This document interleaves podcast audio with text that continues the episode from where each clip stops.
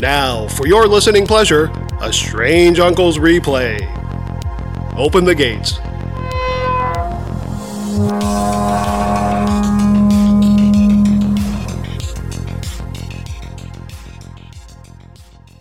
This is a fourth hand production.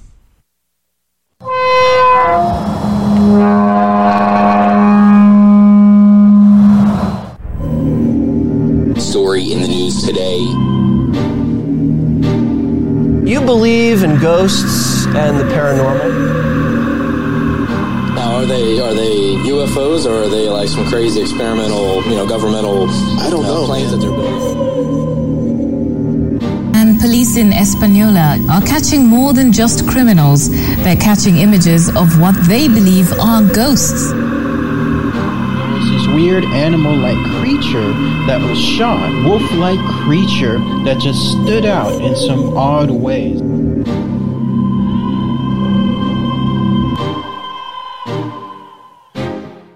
And welcome to Strange Uncles, everybody. I'm Shane. I'm John. I'm the rhinoceros. Oh, Is that a bad Sesame Street joke? I can never tell with you. Nah, Flight of the Conchords, man. Oh shit! There you go. Yeah. Anyway, um, hopefully you guys are good, right? I mean, it's been busy. John, you were camping. We were doing something. Josh, you bought a pool. Like we got all kinds of weird shit going on. yeah, I almost died in the desert. Not really, but Oh, uh, that's it was cool. it was a brutal, brutal trip. But it was fun. We made it back alive. Uh, didn't see anything because the trailhead that we wanted to go was closed, so we had to take this other trailhead that the lady recommended. But then it was like five miles to water and the beating Jesus. desert sun, and then it was even further away to anything we're seeing. So yeah, we just set up camp, uh, tended to our blisters and everything, and heat stroke, and That's decided to wake up early the next morning and walk back. Where'd you guys go? We went to Grand Staircase Escalante, Mm. but oh, okay. one of the trailheads, the sand was so deep that the lady at the visitor center that we called was like, four by fours are getting stuck, and they just put out a thing like recommending no one try it, and if they do, it's at their own risk. And Mm. like trucks were getting stuck out there, so we did Hurricane Wash, and that fucking sucks. So if anybody ever decides to go hike down to the Grand Staircase Escalante, do not, I repeat, do not take the Hurricane Wash trailhead. It's miserable. It sucks. So much of it is in like the sand, and like the front of my calf muscles are still like just so sore. Just But, from yeah. trying to. It's like when you walk through two feet of snow without snowshoes. It's the same Yeah, thing. You know, it's like you still have your dog, right? Hopefully, came back safe and alive. Uh, dogs aren't allowed, so we didn't even bring her. Oh, good. So you Um, didn't have but to eat the sand dog. is sand is worse. Sand is worse than snow. Yeah, for I sure. Can, I can imagine. That's funny. Well, we went to Zion's. That was kind of the same. They had some trailheads there that were like a little, mm, I don't know, a little sketchy, you know, but not too bad. Well, sorry, dude. I know you look forward to going out, but you know, at the same time, glad you're I alive. mean, it's, you it's know, good. The the solitude's always nice. I got butt naked and ate a ready to uh ready to eat meal, so that was good. TMI, awesome. Yeah, that sounds great. so, well, I'm going to take a trip this that's a- weekend. so, you, want- think oh, that's yeah, a good thing? I th- well, I was gonna say I think that's exactly enough information. Without too much.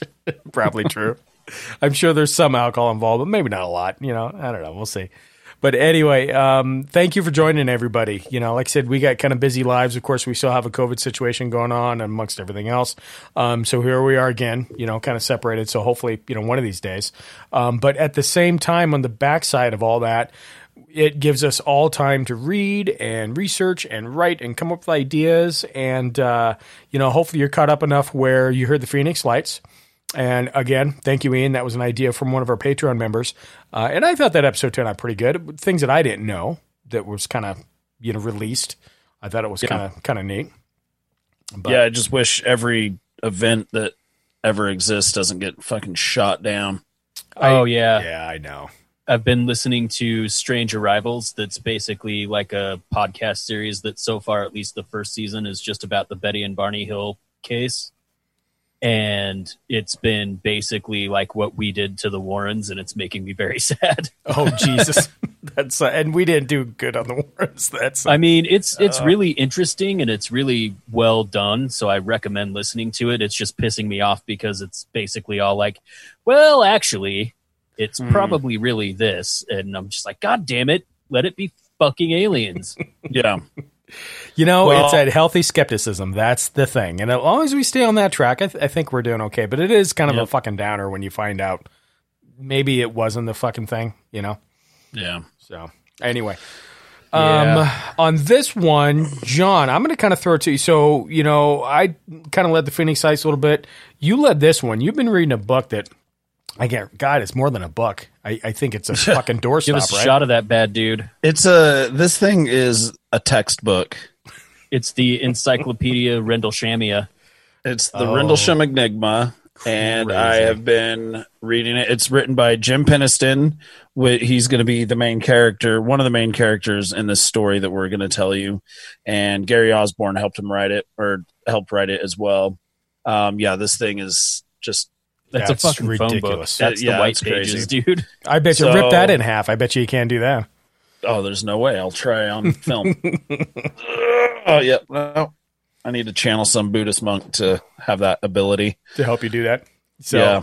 well, that's Um, kind of what, yeah, that's what you're taking a lot of this off of. I started reading a book by Nick Redfern, but I didn't get as far as you are into the Enigma. So, it just like John, you know, run through this thing. But, but yeah, I mean, what we're going to cover, and I'll let you, I'll throw it on your side a little Yeah. bit. So, um, I like I said, we I've been reading the Rendlesham Enigma, and that's basically where I've done all my research. Is just this book itself, and I mean, I've heard of the Rendlesham incident because it's one of the most famous UFO cases out there, and I've just you know I've seen the ancient aliens, I've seen the Nick Pope stuff, like I've seen all the things here and there, heard about it, but uh, I've really dived in with this book, and so I thought we would give our listeners our take and the story of the Rendlesham incident, Yeah, as I'm, it is known as. I'm super pumped because this is something I thought I knew a lot about. And as we were talking before we started recording, I'm like, oh shit, maybe I don't know as much about this as I thought. So Yeah, I'm with you, I'm Josh. excited. I didn't really know. I mean, I've heard of it. I heard the name, but to what expanse? Like this, basically, is the Roswell of, of Britain, if not bigger. And I, I had no clue it was that much of a thing. Um, yeah, a lot of ins and outs on this one.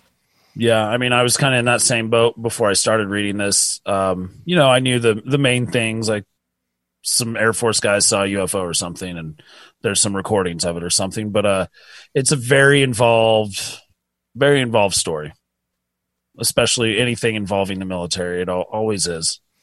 Yeah, you know, there's something to be said about. I think we've said this before. The military intelligence um, is just a conundrum. It doesn't exist, and it amazes me that you have an organization like the military that just sometimes can't get shit together. And I think there's a lot of that in here. Um, but then again, you know, to say, you know, again, I watched a documentary, was reading the book. John, you know a lot more, but um, there's so many ins and outs, and there's so many weeds in this thing. Uh, it really is crazy. It, it's just absolutely crazy. Yeah. Well, that being said, let's uh, take a deep dive into the Rendlesham incident. So, on a chilly Christmas evening back in 1980, outside of two twin air bases, the Rendlesham Forest was about to play host to one of the most talked about and documented UFO events to ever take place. It is known as Great Britain's Roswell and more famously referred to as the Rendlesham Forest Incident. The events that took place over a three day period in the forest has had a lasting impact on all who witnessed this seemingly impossible phenomena. Countless numbers of TV shows and full length documentaries have been made, and multiple books written on this controversial topic. Join us as we weave through this story of truth and lies, and if you haven't heard this story before, let us blow your minds with what you are about to hear. Open the gates.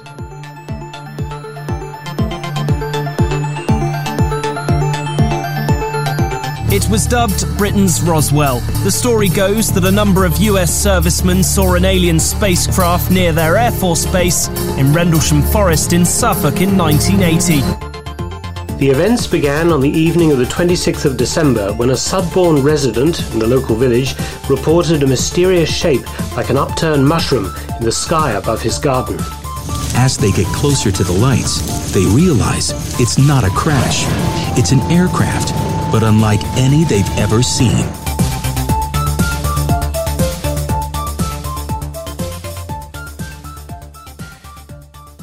I picked the 80s just because this happened in 1980, so I figured that was yeah, that I was liked cute. it. I liked it. I was vibing. So yeah, we're gonna take this story from the very, very beginning. We're not gonna start out with them in the forest. So basically, on Christmas of 1980, December 25th, started out as just a regular day for Staff Sergeant Jim Penniston. He was about to start his six day tour, which basically means his six day work week, essentially. But I guess Wait, they call it a tour in military terms. So Box Day, Boxing Day, right? the the chair force calls the work week a tour. I suppose Like they're fucking deploying to Nam or some shit. I don't know. That's that's what he said in the book. He was about to start a six day tour on the twin bases.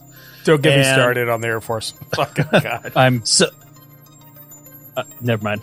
Keep going. hey man, it's it's not my words, but I I, I wanted to use some some uh, military verbiage. But uh, he so the twin bases we're talking about are RAF Bentwaters and RAF Woodbridge. Um, they are located in Suffolk, England. They're twin air bases, and they in, America acquired them uh, during the Cold War. They used to belong to England, but they turned into American air bases uh, sometime during the Cold War. And Staff Sergeant Yeah. Penniston, he provided on the ground security police duties, and he was responsible for providing supervision of the security force uh, forces. And at that time, he also carried a top secret U.S. and NATO security clearance, and was responsible for the protection of war making resources on those bases. So if I remember right, the reason that they became populated with uh, U.S. military, I think they were still joint bases. So I think Right. the, the the RAF was still there also. Mhm. But the reason the reasoning for that was, if I remember right, there was a nuclear wing that was stationed at one of the bases. Yeah, and I, I and I think they were trying to kind of keep that hush hush that they had that. Yeah, Well, yeah, and you got to think about the time too. I mean, 1980. You know, we're still we still have some other factions that we're not really you know friends with per se. So that Yeah, might I be mean- some of that joint you know cooperation going on. hmm And I mean, the 1980s were politically very sketchy. You know, very tumultuous times in the 80s. Very. And we also set up uh, naval bases and air force bases in pretty much every country that we had a foothold in after World War II. So Absolutely. Mhm. Yeah. good times, good times Good. had by all. Just good times, guys. Love it. Love the energy. Love the energy. Great. So, Jim Penniston, he um, just kind of walked around the bases. He reported for duty on Christmas evening. Uh, he began, began making his rounds to the various posts around RF Bentwaters. And once he kind of did his duties at Bentwaters, his plan was to go over to Woodbridge and car- basically carry on with his duties. But being that it was Christmas night, the bases were virtually quiet. Like there there wasn't anything going on besides the dudes that were supposed to be on duty, kind of doing their things around the bases. But really, the the most exciting thing was they were playing Christmas songs over the radio, and there was uh, a dude assigned to be DJ, and he was taking requests. So I mean, that's about as exciting as it was getting over there. But as Jim Penniston was kind of doing his rounds and doing all that stuff. Um, a 20 year old airman first class named John Burroughs was patrolling the perimeter of Woodbridge with his superior and on site supervisor, Staff Sergeant Bud Steffens. And as they patrolled around the perimeter and carried on with small talk, Steffens suddenly noticed strange red and blue lights coming from outside of the RAF Woodbridge base. And it seemed like these lights were coming from the top of the pine trees in the Rendlesham forest, and that is just it was it seemed like it was coming just due east of there's a place called the East Gate. And Burroughs, I guess from everything I've read in this book, it just seems like Burroughs was just a 20 year old kid, like Just like I was in the Navy, you sign up in 19 and just like You know, he, he doesn't sound like he's got it together. Like you think of it, you think of a naval officer, and you think of like, yes sir, no sir, straight, like yes, pay attention, everything. But like Not the this kids. kid, this it's from everything I'm gathering from what I've read, it seems like John Burroughs is just a damn kid in the military, which is pretty yeah, common, it- you know. And more than likely, it was his first, uh, like his first duty. Twenty years old. Again, he probably he can't join any military before eighteen. You know, he went through boot Mhm. camp. He went through maybe an A school if he was Army, Navy, um, and this was his first gig. I mean, I knew a lot of guys that went over to Germany and England and Japan. You know, across. I was in Japan, and it's the same thing. You don't really know what's going on. You're Oh, just yeah. doing your day to day, as best you can. You know. Yeah. My I mean my dad joined the Marines in Vietnam at late 17, so Yeah. Yeah. I mean, I get it, but so Burroughs didn't see these lights at first, and he was just like off doing whatever. I think he, you know, him and Steffens were having like some small talk, and he just wasn't really paying attention what the hell, probably boring shit Steffens was saying. So I guess he kind of had Steffens had to expl- exclaim like, "What is that? Have you seen that before?" And the area they were looking at had like tall Corsican pl- uh, pine trees, basically as tall as like high as 80 feet, and were roughly about five to 10 feet apart from one another. And Burroughs says he then looked to where Steffens was pointing and saw what he later described as different colored lightings green, red, blue, and white lights. And by the time that he looked, the lights had descended into the tree line. So both men had observed these lights, which by now were deep inside the tree line of the woods and had caused the surrounding forest to light up. The two men were completely mesmerized and baffled as to just what the hell they were seeing. They decided to go off base and into the forest without any permission to see what it was they were seeing. Mistake number one. I just imagine Steffens and Burroughs just like fucking Burroughs just being like, yeah, yeah, yeah, kid, shut up. Just being so annoyed and not even paying attention to anything he's saying. And that's why I had to be like, look over here, man. Have you ever seen anything like this before? Yeah, um, and uh, John Burroughs gives the excuse that why they just decided to go out into the forest and not um, tell anyone is because they had their firearms, and I guess once they leave the base, they're American military, but they're stepping onto English soil.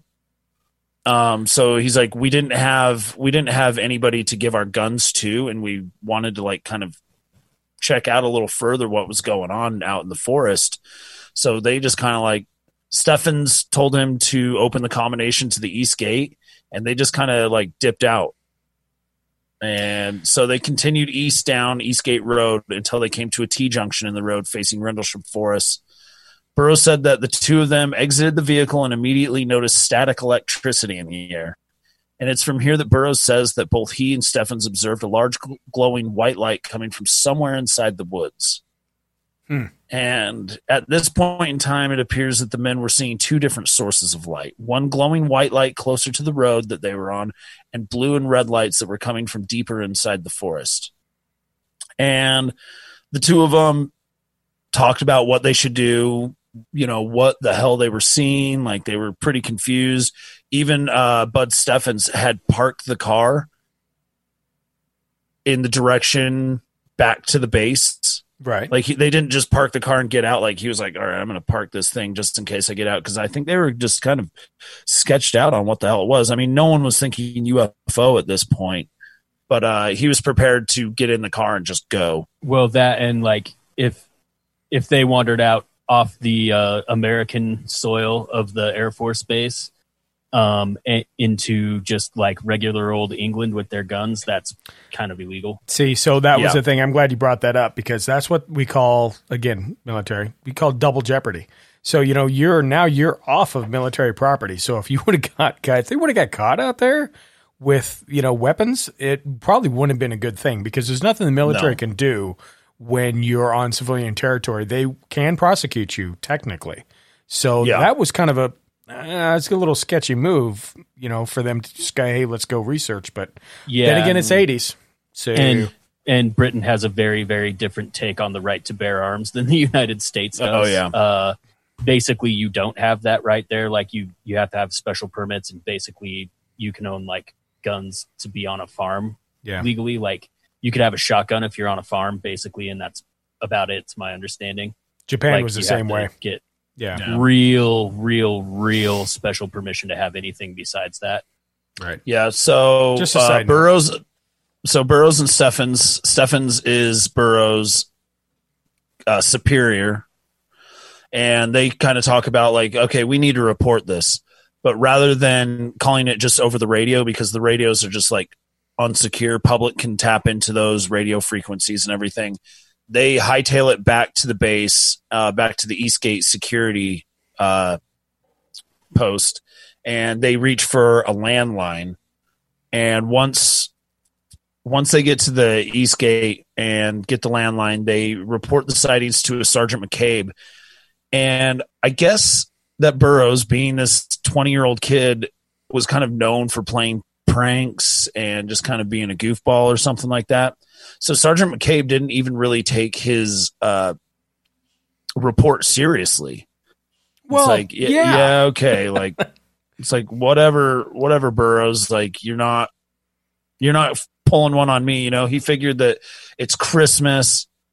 It's boring around here. Like there's no action happening on Christmas. Like everybody's just relaxing, eating food, listening to Christmas songs over the radio. Like Is this your Christmas prank? Did, did you just Yeah. put coal in my stocking type fucking thing? Yeah. Well, yeah, and I mean, even uh, McCabe went and like checked radars, didn't see anything in the air. There was no scheduled uh, flights in that area at the time, so he just wouldn't believe him. So, and John Burroughs was pretty excited at this time, and he's described as being pretty damn amped up this whole time during the whole event. Um, he handed the phone to Bud Steffens, and Bud Steffens is like, "Yeah, there's something out here, man. Like, I I do not know what that is, but there's something out here that we need to we need to check out what it is.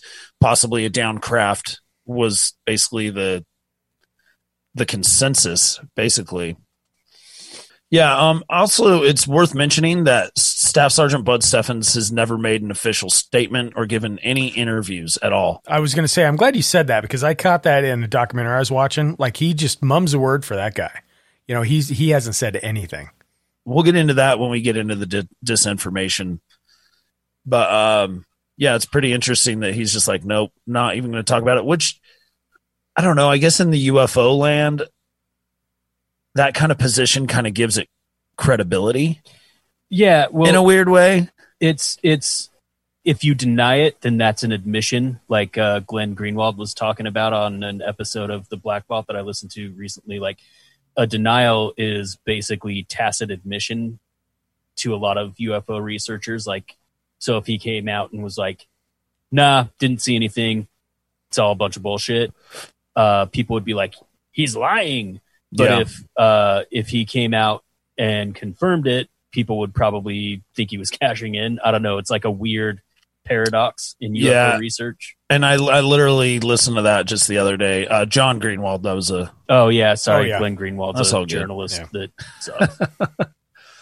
So basically, after that report garnered wings and went to Center for Security Control (CSC), um, it went down the chain of command from there. And basically, while all this excitement is going on, like there's something going on in the forest. There's all these lights popping up. You know, it's quite the spectacle. Staff Sergeant Jim Penniston was in the chow hall, and he was just about to sit down for a cup of coffee. He was about to enjoy a hot meal. It was approaching midnight, and he says that he was sitting down and he was told to contact CSC immediately via landline. Hmm. Which, when you're talking landlines back in the day, like it's something, It's, it's a thing. it's it's top secret. You know, like no one can hear this except the people on the Right. on the phone. You know, it's not going off over the radio. And so I think Staff Sergeant Coffee, Dave Coffee, told him, uh, picked up the other end and let Jim know that he needed to head out to the East Gate and meet up with two law enforcement personnel via Steffens and Burroughs. And Coffee told him there was a quasi emergency going on and he wanted him to investigate. Jim obviously wanted more information, uh, but that's about all Coffee was uh, like willing to elaborate on. And he said like once he got to the East Gate they you know they would let him know what's going on but like he needed to get out there and he wasn't going to be given any information Well, and they're, So- and they're having these conversations in the middle of a chow hall too. So I'm sure that Mhm. some of that is, you know, hey, let's only say what we need to say, you know, and Mhm. no more type thing. So yeah, yeah, Yeah. So since uh, Coffee wasn't giving him, he wasn't willing to elaborate on any information. Penniston thought that it might not be that big of a deal, and he asked, like, you know, can I just eat my meal and then head out there when I'm done? Like, and Coffee stressed that he needed to leave immediately, and this was really important. So, hmm. reluctantly, Jim Penniston puts down his coffee, stops eating his food, and begins to head out to the east gate. And right before he heads out, he checks his watch and he notes that it is two minutes after midnight, the morning of December 26th. And this is going to be the last quote unquote normal night Jim was going to experience for years to come. And years is a stretch term. That's amazing. I wish it had been two minutes to midnight. I, I, I thank you. I was saying Iron Maiden too, but yeah, wasn't the case. Yeah, didn't come to fruition. Um, we're gonna play a cr- clip, then right after that, we're gonna do a commercial break, and then we're gonna come back to this story. John, thank you, I appreciate it. And this clip we're gonna play uh, basically is a preset of uh, Penniston and what Yeah. he really, you know, he didn't know what he was encountering and what he was about to step into, but uh, little did he know he would. So, stand by, guys. Here's exactly what I was thinking. I'm going out there with my mindset was like this. I'm out, going to go out and set up an entry control point for a downed aircraft, a crashed. Uh, we're going to go ahead and tag uh, classified material and body parts. That's what I'm thinking. And then we're going to set up the entry control point so we can get emergency response vehicles out there. When I got up to the area where I seen it wasn't an aircraft crash, and it was something that I couldn't identify, I was perplexed, uh, not understanding what I was seeing. I, I, I hadn't been trained for anything even close to that, you know. So here's my the gear adjustments were, were switching were just crazy. I went from uh, crash and recovery um, thoughts to um, I don't know what I'm looking at. I don't know what is in front of me.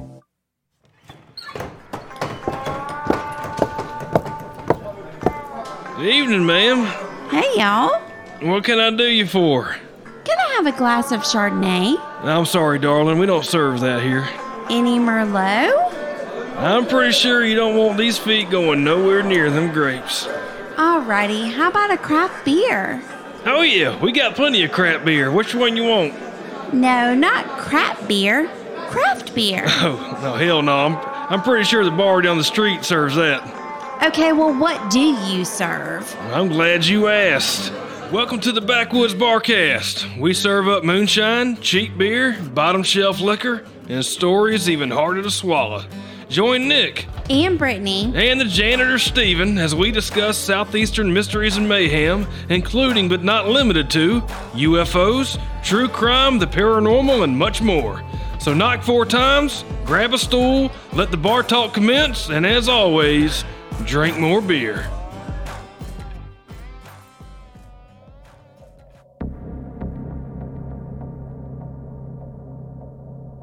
It only took Staff Sergeant Penniston four minutes to drive from the Chow Hall to the East Gate. When he arrived, he was greeted by Staff Sergeant Bud Steffens and a very excited Airman First Class John Burroughs. Jim still had no idea why he was out there, and he first thought it had something to do with John Burroughs because he was just acting so fucking crazy that he's like, "Okay, is is he why I'm out here? Well, is no- this why? Like, is this why I had to put down my coffee and food? Is for this psycho?" Well, not only that, And- but but I, I think really that the guy has kind of a, a reputation of being a prankster. So, you know, maybe that ru- I would sure everybody kind of thought the same thing. maybe that's Yeah. going through That the back of his mind. I think excited 20 year olds rarely get taken seriously by anybody. Yep. True. Yeah, I, I don't think I've ever taken an excited twenty year old seriously, including even when I myself. was one. Not Yeah. Yeah, exactly. Not even me. Um, but Steffens assured Jim that Burroughs was fine and that he was not the reason Jim had to leave his hot meal behind at the Chow Hall. Steffens stretched out his arm and pointed to a section of Rendlesham Forest. And Jim followed the direction in which Steffens was pointing, and he noticed way off in the distance that a part of the canopy of the forest had a distinct dome of white yellowish light over it, which extended some way out on both sides of what at first looked like a multiple array of colors emanating from the center of the forest floor. And Jim's first thought was that it looked unusual for sure, but it most definitely had to be a fire. I mean, what else? What Right. else could it possibly be? He saw yellow, orange, red, bluish types of glowing light, which was standard with aircraft cra- crashes, and that's kind of like jet fuel and like titanium mixing together, and it kind of makes those certain colors. So, Yep. Yep. um, that's i mean what else really could it be i mean it just kind of looked like from from a, a rational kind of point of view immediately it just looked like a plane crash but after he he said after he, watching the lights for no more than one minute jim says he noticed a red light blinking on and off in five to ten second intervals directly in the center of the area and at ground level. And there was also a blue light beneath the red light which was also blinking but mostly the blue light, light was steady. And it's just possible that the you know the waving of branches and leaves and trees kind of like Blocking out, get in the way forth. and kind of like create the illusion that it's blinking but that's more of what it probably was but there was just something about this whole thing that wasn't making sense um, there were no flights scheduled in the area at that time, and there was no apparent smoke or smell of smoke, just a glowing white yellowish dome light. So Jim then asked the two law enforcement officers if they heard an explosion because naturally there's a fire, there's got to be some type of crash. And Burroughs immediately, you know, remember he's super hyped up right now. He's just like, no.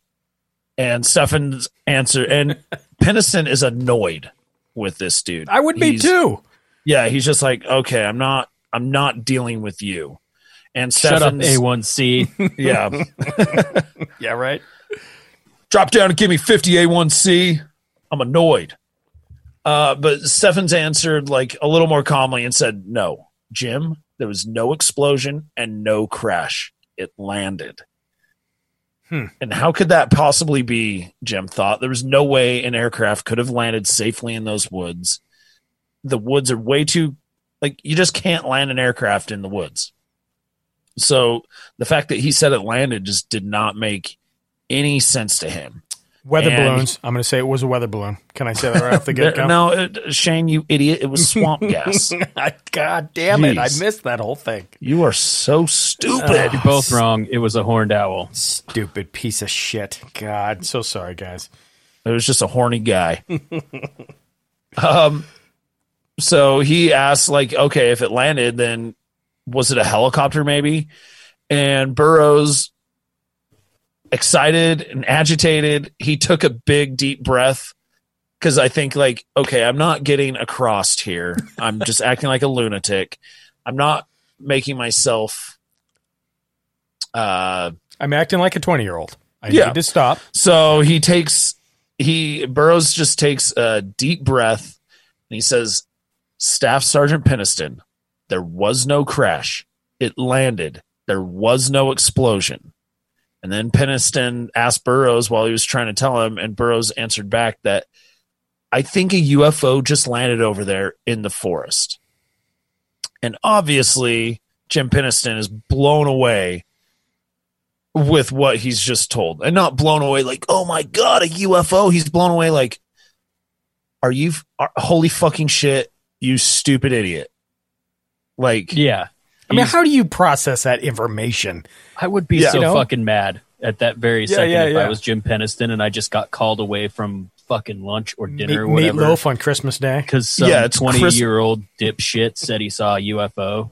Oh, yeah it's christmas night so he basically thought john burroughs was losing his mind like 100% john burroughs is losing his mind so he looked over to bud steffens um, who was clearly, I mean, he's the superior guy in this whole thing, and he's acting way more mature in this situation. But he's definitely disturbed as well what they're seeing because what they're seeing doesn't make sense in their rational minds in what they can explain, Hmm. you know, to this. And Burroughs or uh, Bud Steffens didn't say anything, but just kind of shook his head in agreement with what Burroughs said to uh, Penniston.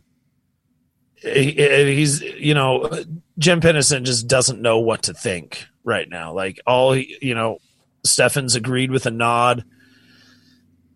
So, however unlikely all this information was, uh, Jim Penniston decided that this matter was no longer a police matter and they were now dealing with some sort of a security matter because, you know, is it a classified uh, aircraft that wasn't going to be scheduled for a flight? Like, is not on any books? Like, so he kind of thinks that he's uh, dealing with a highly classified matter at this point. Well, and can I just say too, and you're also, I mean, we covered this before, but you're still dealing in age, you're dealing with, you know, relationships that we have not had that's confident in other countries. When you are in the military on that side and you see these things, I mean, that's running through your head. You don't know what these other countries are doing. You're in a foreign country as it is, being, you know, sub base type thing, you know, partnering and everything. There's just more to add to the story on how if you think i mean i know it sounds kind of weird like oh maybe this is a secret spacecraft that nobody know or an aircraft but it's kind of legitimate in this time frame because there was a lot of stuff going on. So who knows what the other side's doing and who knows what the other side has you know? Yeah. Yeah i mean and it could be yeah anything. It could literally be anything out there right now. And i think honestly the logical thing is is there's some type of classif- highly classified thing that just crashed in the woods. I mean, that's that makes the most earthly sense. Very legitimate. Yeah, exactly. And I mean, I mean, you're you're in charge of the security forces on two United States Air Force bases. Like, you need mm-hmm. to think radically, radically, logically, and rationally. Combine those two words there. So, Penniston decided to call Master Sergeant J.D. Chandler at Central Security Control. And he uh, Master Sergeant J.D. Chandler was the overall flight chief for both of the bases, and the ta- the time was now twelve fifteen. So Jim picked up a direct line and soon realized all the important players were already on the line. Um, he asked, you know, Jim was going to call somebody else, and all of a sudden everybody kind of piped in. Everybody that was important on that base, and like, uh, don't worry, we're already we're already on. What's going on? So he began to tell everyone what he saw and what he had been told by the two law enforcement officers. And immediately the officers went into game mode. They were checking with radar towers, doing somebody did a quick inventory on any possible missing military craft, but everything was accounted for. There was nothing missing. There were no flights scheduled. So Staff Sergeant Coffey then came back on and reported that RAF Bawdsey at Eastern Radar confirmed that they had triangulated triangulated the radar sighting and that radar had been tracking an unidentified bogey or unidentified object about three miles out from Bentwaters, but had lost contact with it some 15 minutes or so prior when suddenly it disappeared, having dropped from radar imaging somewhere near the Woodbridge base, which hmm. is where they where Rendlesham is right outside of. Right, right. So basically, with the strength of the radar to go off of and still thinking this could be like a high security risk, Jim Penniston was given orders ultimately from the base commander, Colonel uh, Theodore Conrad, uh, also known as Ted Conrad, to do a first response off base. And they then told him that he needed to choose one of the officers to take. So obviously he was going to take, I mean, I'll give you one guess who he wanted to take is Bud Steffens. Steffens? Right, right, exactly. Yeah.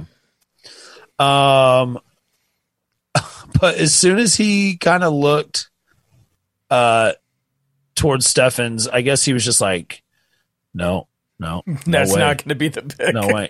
under like under his breath too, like just like, nope, not going to do it. Not mm. going to do it. Um, Which, if that's true, also makes a lot more sense as to why Steffens has never come forward and said anything about I it. I was gonna say, yeah, that might be Lynn. Kind of like when you're lined up to get picked on the dodgeball team and you're the last motherfucker to get pointed mm-hmm. at. Yeah, I don't think he would have said nothing after that whole thing. So, yeah. Yeah. And mu- so much to Jim Penniston's dismay, uh, Burroughs was more than happy and eager to go with him. Of course like, he, was. Just like, Yeah, of course. Like he's like, yes, I want to go. Like a jackrabbit. So, there's another guy that just arrived actually to um, the East Gate where they were, and his name was Airman Ed Cabansag, and he Hmm. just arrived. So from the time that Penniston arrived at the East Gate to the time the makeshift team began their journey to the supposed crash site, that took no longer than 20 minutes. So now we have Jim Penniston, John Burroughs, and Ed Cabansag about to make their journey to the supposed crash type uh, crash site. So they climbed in their CJ5 Jeep, drove as far as they could into the woods before they had to abandon the vehicle because they just couldn't drive any further. So they out. Jim Penniston grabbed a couple flashlights, gave one to Burroughs. He kept one for himself. Uh, he also grabbed a 35 millimeter film, which had film in it, and put it in his pocket. And as they got closer and closer to the supposed crash site, they started having strong interference and signal failure problems with their radios. So Penniston decided to make a relay uh, of sorts between the men. So he had three dudes. So basically, Ed Cabansag was going to stay the furthest.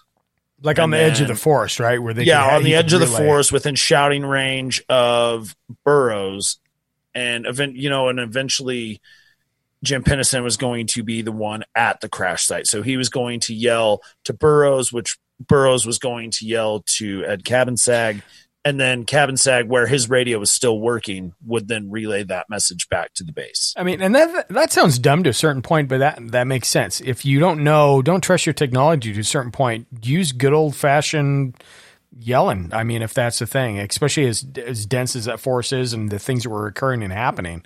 I don't know. I think that was probably a good move to make. You know, It's like, uh, it's like a bucket brigade for Yeah. reporting intelligence. So very insecure and probably not going to get the original message back Is it- exactly as said. like the telephone game. effective. well, yeah. I sorta. mean, when you when your technology isn't working and that's all you have to rely on, what else are you going to do? Really? I No- mean, nobody brought string in a cup with Nothing. them, so You know. Yeah. So as Penniston and Burroughs advanced further into the tree line, they became aware of the air coming alive in some thick energy. They could just like feel the air. And both men said they experienced a distinct crackling and tingling sensation on and around them. They said their hair was standing up on their necks and they could sense a very strong electromagnetic field around them. And for every step they got closer, their movement slowed as if they were walking through water that was chest deep, which is crazy. Somehow they were just Yeah. like fighting the God. the element somehow. And they struggled to move forward towards the light and everything be excuse me, became more disoriented as if kind of what they were experiencing was some type of like time distortion. And as I got closer, the light was only getting brighter, and it got so bright at times that like Jim had to squint his eyes as he was moving through the trees just to barely be able to see. Um, but every once in a while, the light would dim, and he could see like a little more clearly. So it was just like super bright, dim, kind of little. Like somehow you're just like battling to try and get into this like lighted area in the forest. Like Let me ask you when you're finally going to go, you know what? I'm going to be the guy in the back. I don't want to do this anymore. I don't feel like I want to be the first one to see the lights. I mean, that's a lot of. But then again, if you've never seen it and you're, I, I don't know. That's very, yeah, that's very interesting. It's crazy. I'm Team Steffens in that regard. From the beginning, I would have been like, I'll be the guy at the back. Yeah, I'm not I'll, going. Be, I'll be at the jeep. You guys, uh, you guys move on. Good, good, good on you. Oh, you, man. you guys are so brave. You guys are so freaking brave. Let me, let me pinch your chest. You guys are awesome. yeah. So Penniston could see that inside the effervescent white yellowish blur that was lighting up the forest were definite distinct colors red, orange, and blue mostly. And these lights would be steady for a few seconds and would then move and blink. At other times, the lights would appear to merge together as one, lighting up the whole forest. All the while, he noticed that the forest was absolutely silent. But the silence would not last, though. All of a sudden, out of nowhere, the forest burst alive with sounds and activity. The deer were screeching, and the flapping of the birds' wings was at an almost deafening pitch. and it seemed as if all the animals and birds were going in the opposite direction of the soldiers and hightailing it as far away from the landing site as possible. So if I can make a quick note, and we're going to have this actually on part two where we kind of dissect the other side, but there was also other reports that were recorded that uh, they specifically talked about farm animals just going crazy. Like, you know, the, the- Yeah. because if you're looking at where the bases are, how it's described, you know, you have your two twin bases, but there's nothing but farmland surrounding them. And they were on that, that forest edge line. They could easily hear that. And, and it was very succinct where there's multiple reports of, God, that, you know, the, the farm animals are going crazy. You know, they, they just, I've never heard them stirred up like that before. Um, you know, and these guys are, they're on the base and they probably hear that on their patrols on a daily basis. So to them, it probably did sound like it was a little out of space for them, you know? Yeah. Yeah, quite possibly. Um so now the time was exactly one in the morning, and the men were now just a mere fifty yards away from their target and in an advantaged position to now be to now be able to see the target more clearly. And inside the white yellowish dome, they could now see there was an actual object in the clearing, and that it had to be mechanical. I Hmm. can't imagine that. No. I can't imagine that. No, me neither. I don't, I don't get that. So Penniston said that Burroughs was just jabbering his words. He was just jabbering on about how no fucking way this was a downed aircraft. No fucking way this was a downed aircraft. And that only served to just annoy the fuck out of Penniston even more. And he still thought, okay, Burroughs is losing it. Well, it, So doesn't, they it doesn't help the situation. That's a problem. Yeah, You got it's like, this dude- asshole over here just going crazy, you know, and you're trying Yeah. to figure out, assess your situation. It, it Mhm. can't help. Yeah. So as they moved forward, the light dimmed and there was kind of a gray, yellowish white bubble around what appeared to be a dark mechanical craft. And it became apparent very quickly that there had been no aircraft that had crashed in this area. There wasn't any fire, there was no debris, no bodies, no smoke or smell of anything burning. And now, by this point, Jim has completely dismissed the notion that an aircraft had crashed there. Like, there's just there's nothing. Uh, there's this is definitely not an air crash.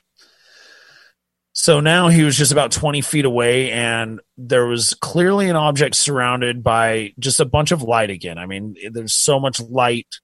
They they're constantly saying, you know, saying this. It's like dirty gray, white bubble of Mhm. light. Mhm. Dirty because it looked like there was something dark or black in the center of it. Yeah, that um God, the plot gets thicker. So we're gonna play another clip uh, with Penniston kind of describing what this looks like. We're gonna take a quick break and then we're gonna come back and, and finish this encounter.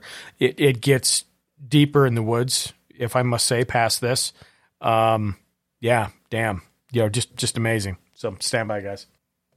The craft was a triangular craft. It was um, uh, um, black in color, very shiny.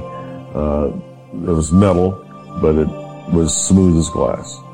Um uh, inside the fabric of this triangular craft, uh, there was uh, light movement of red and blue running through the fabric of it.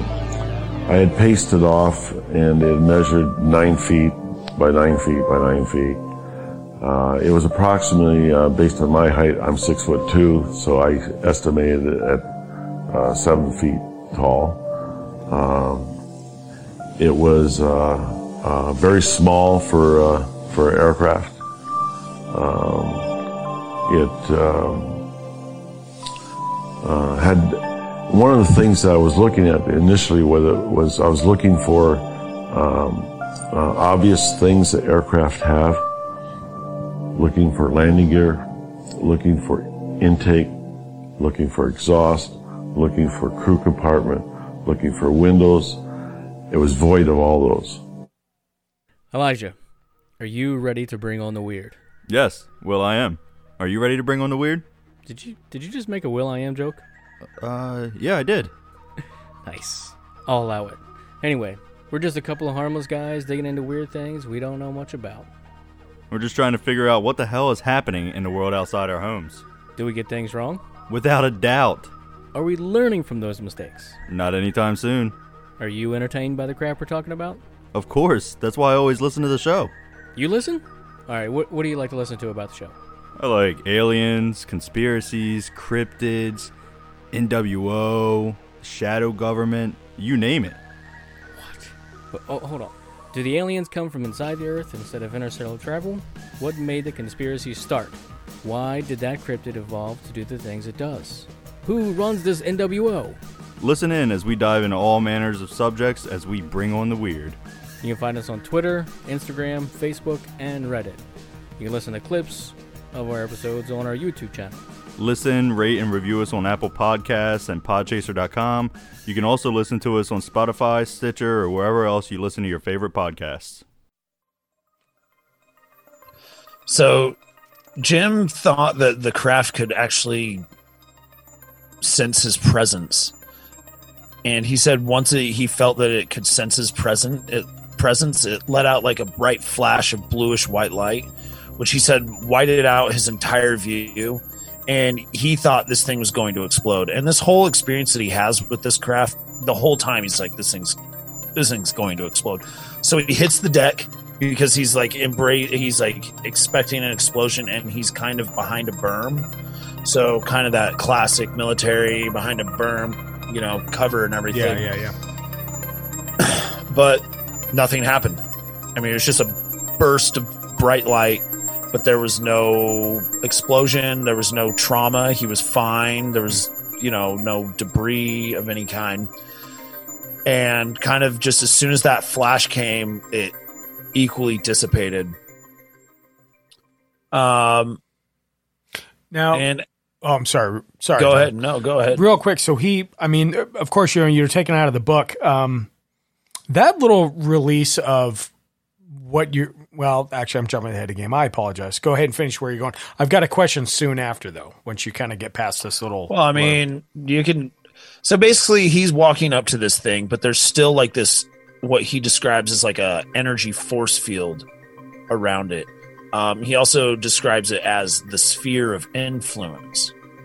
But as he walks into this kind of area of light and everything, things to be, uh, become like a lot clearer because by this point it's it's just a lot of light, but you can kind of tell that something's in there, but you it, it, nothing's clear.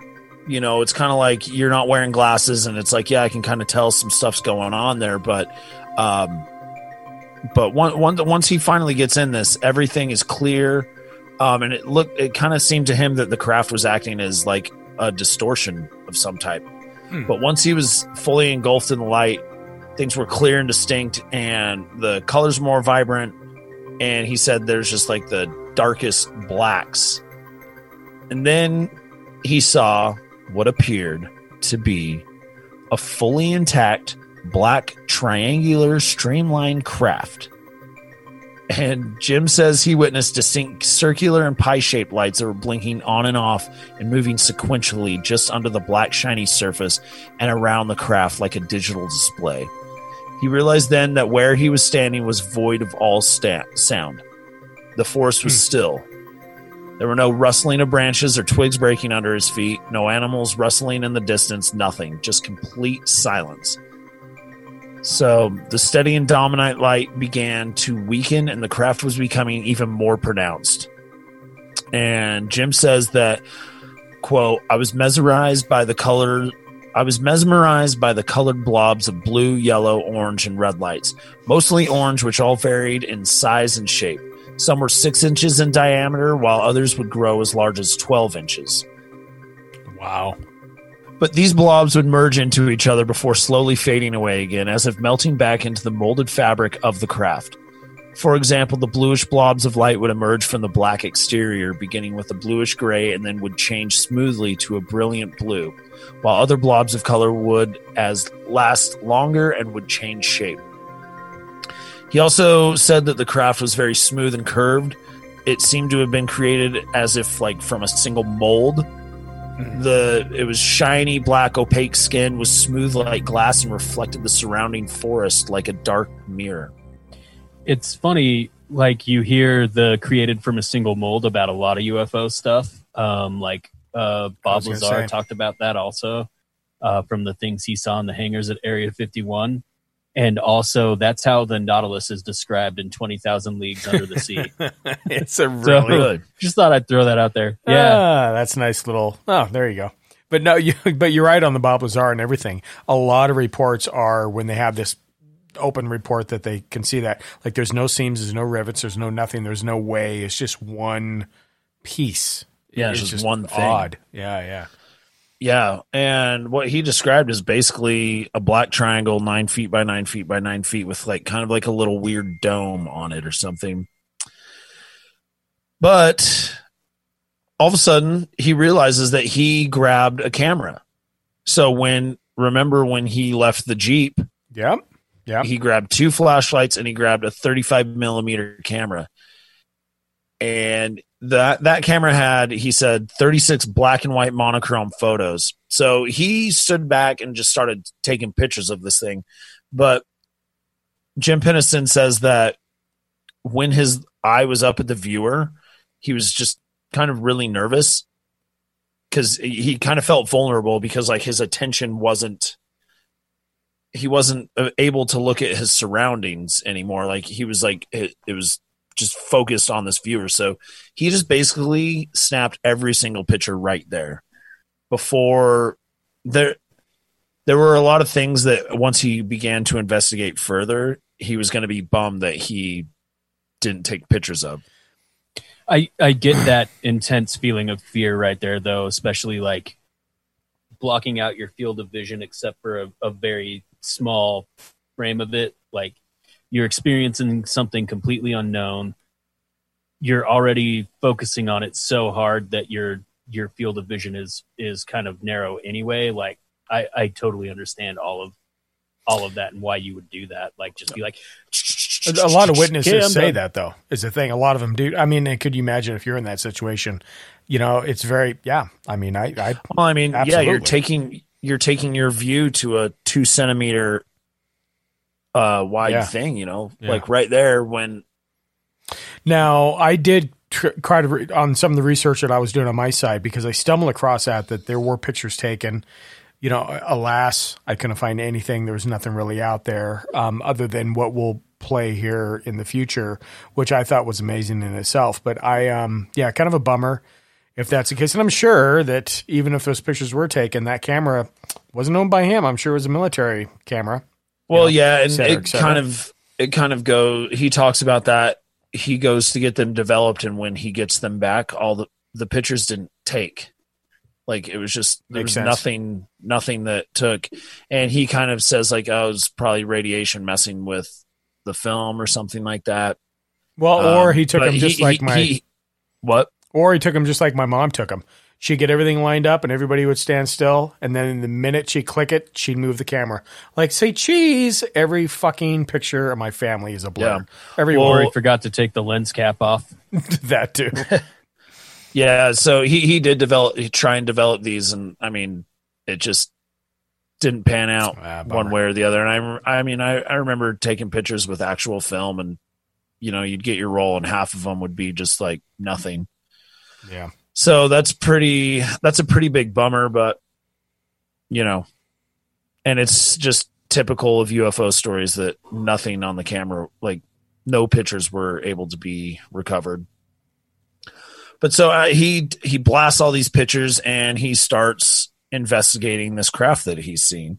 And I mean, he's still not thinking he's still not thinking that this is like an alien spacecraft. Like so he's he's trying to investigate and he's taking notes and because he is security, he's he's trying to obtain a, as much information as he possibly can about what he's seeing. And what he is seeing is there's no way that this thing could have landed in there because the trees are super close together. There's like a, it's in a little clearing, but nothing can like really land in there. Um, he's not noticing any engine or propulsion unit. He's looking for access ports, ports or a crew compartment or a cockpit or anything like that, but he couldn't see any of that or anything that resembled any of those things. There were no visible handles, seams, rivets, sharp angles on the craft. It was void of windows, flaps, a horizontal stabilizer, vertical stabilizer, a rudder. and it made sense to him that this had to be some type of drone after he was just noticing all of this stuff like there's there's no way that uh anybody could be in here um because it did seem so small to him. And he he figured his stride was about three feet. So he walked the perimeter of the craft and kind of realized it like you heard in that clip that it was nine feet by nine feet by nine feet. And he was making all of these measurements by like Off his rough- off his measurements, kind of too. yeah, you know? yeah, they're rough Yeah. measurements, but Right. you know, the, I think it's a good ballpark. He's six two, so he figured the craft was about seven to eight feet tall.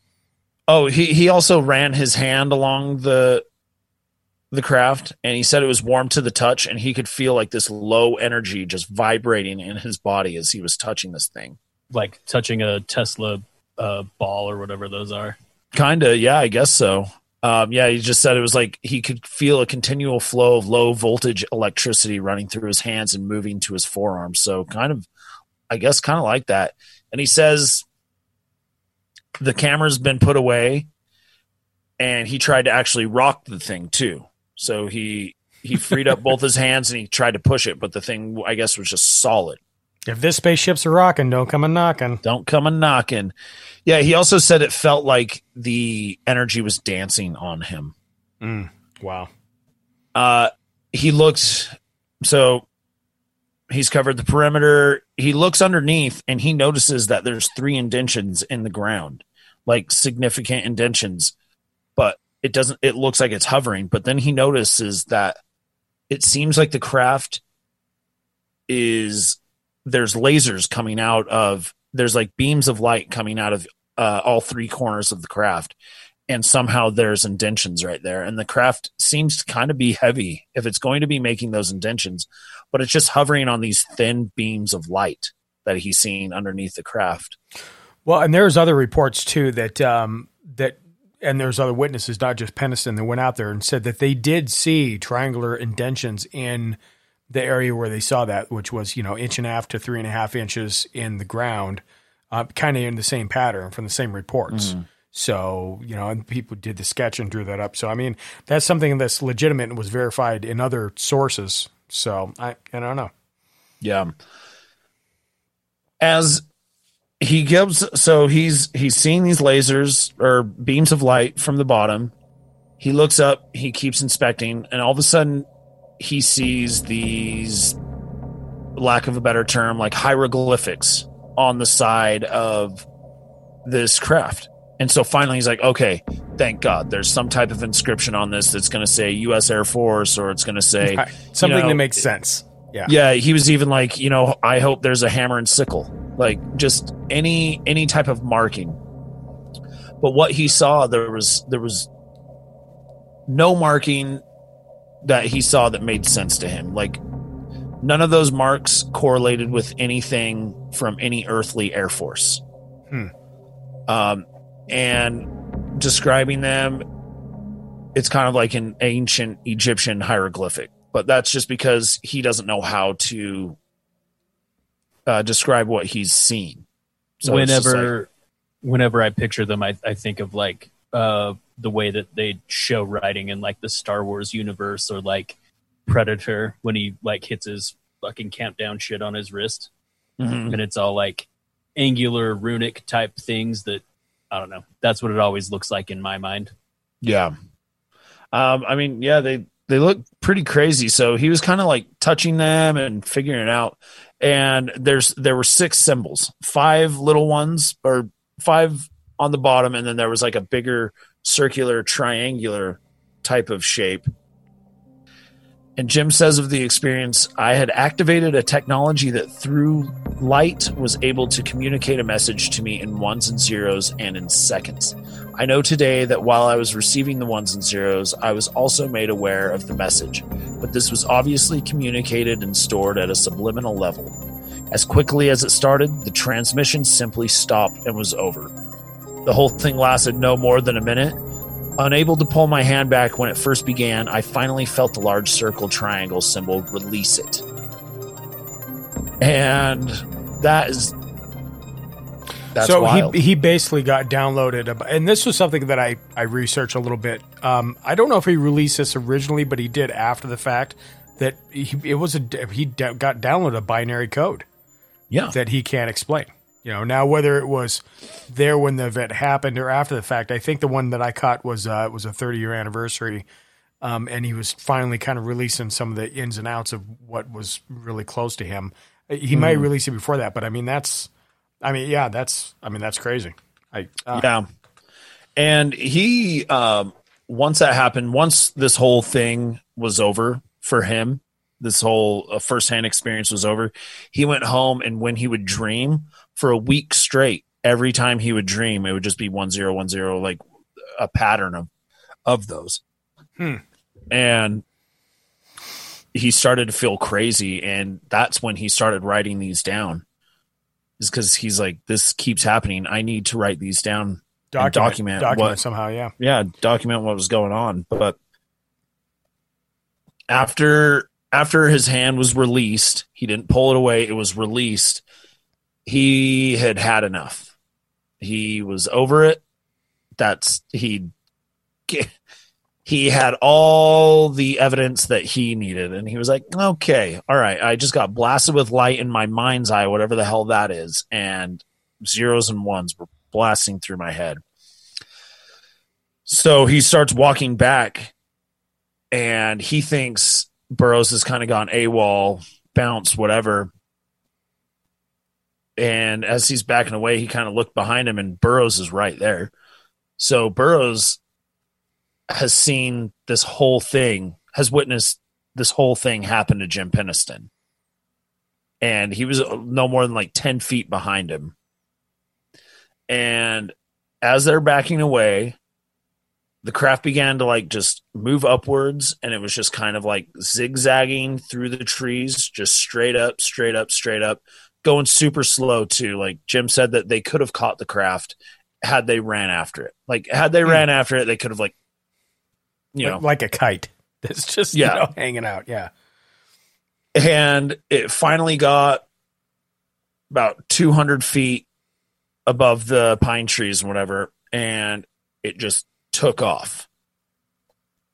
There was no uh there was no air displacement or anything. It was just like boom flash blink of an eye gone. And so they're i mean they're just flabbergasted and they you know their their investigation is over. So they start walking and then all of a sudden burroughs starts freaking out. It's like oh my god it's over there. It's over there. And sure shit they start chasing after it. And it was in the sky and the same colors and everything. But at some point all of a sudden they realized they were following that lighthouse. Jim Penniston realizes they're chasing the lighthouse all of a sudden. After they see this thing like 400 yards away blinking and blinking and blinking and then black and he said as soon like every time they would get closer it would move again. But then it all of a sudden turned into that lighthouse wasn't like the, it was called the the Rookford or something like that lighthouse is set out on the um the peninsula. orford Orford. orfordness Yeah. lighthouse Yeah. Uh, so he, uh, Jim finally gets back. His, their radios are working now. Everything's going on. So he calls his superiors, and their superiors, his superiors, were just asking if he was just foolishly investigating the Orfordness Lighthouse. And Jim was pretty pissed about that. He was pretty like offended.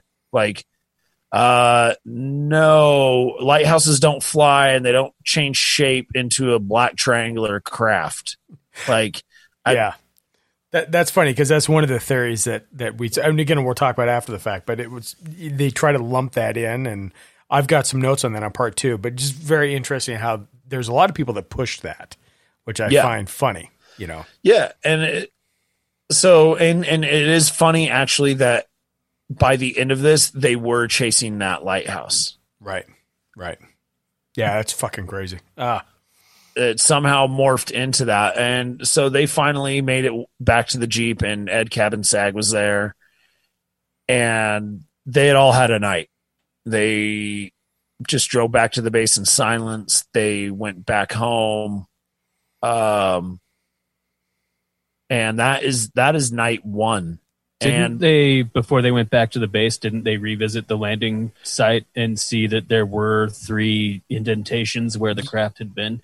Yes, that is right. Yeah, uh, Penniston and Burroughs did visit the landing site again, and Burroughs and Penniston both saw that there were indentations in there, and they thought it's better to come back at night to see, or during daylight to see if there's any, Get you know, more- marks on the trees or anything like that.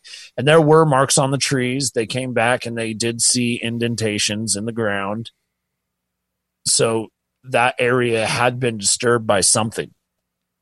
Oh, absolutely. And I th- and again, you know, we're focusing really on Burroughs and Penniston, along with some other you know characters in the, in the game, but um, other people saw that as well, and other people recorded that and documented that as well too. So it's very interesting how that how that yeah. out. there's a lot of players that i'm leaving out kind Mm-hmm. of because they're not i don't think they're crucial to the actual story.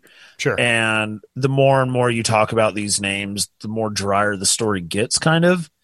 And i mean if you really want to know the ins and outs read the rendlesham enigma or something but you're going to forget the names anyway and if I just blast everyone with like Master Sergeant this guy, Staff Sergeant this, it, you're just gonna you're not gonna remember anyway, and they're not vital to the actual the meat and potatoes of the story.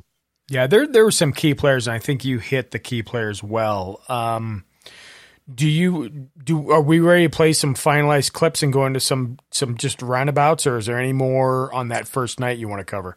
Well, I mean, I just want to say that this case to me is credible because of the notes that Jim Penniston took that night. So his camera footage that he took, the photos didn't come out, you know, whatever, but he did take detailed notes. And some of these notes are, he still has this notebook to this day. And he- these are handwritten notes. And I don't know, I just kind of wanted to read some of them to kind of give the impression that he did see something. Like this is something that he definitely saw. So in his notebook, he he wrote larger white, light slowing, high intensity, white, blue, and red.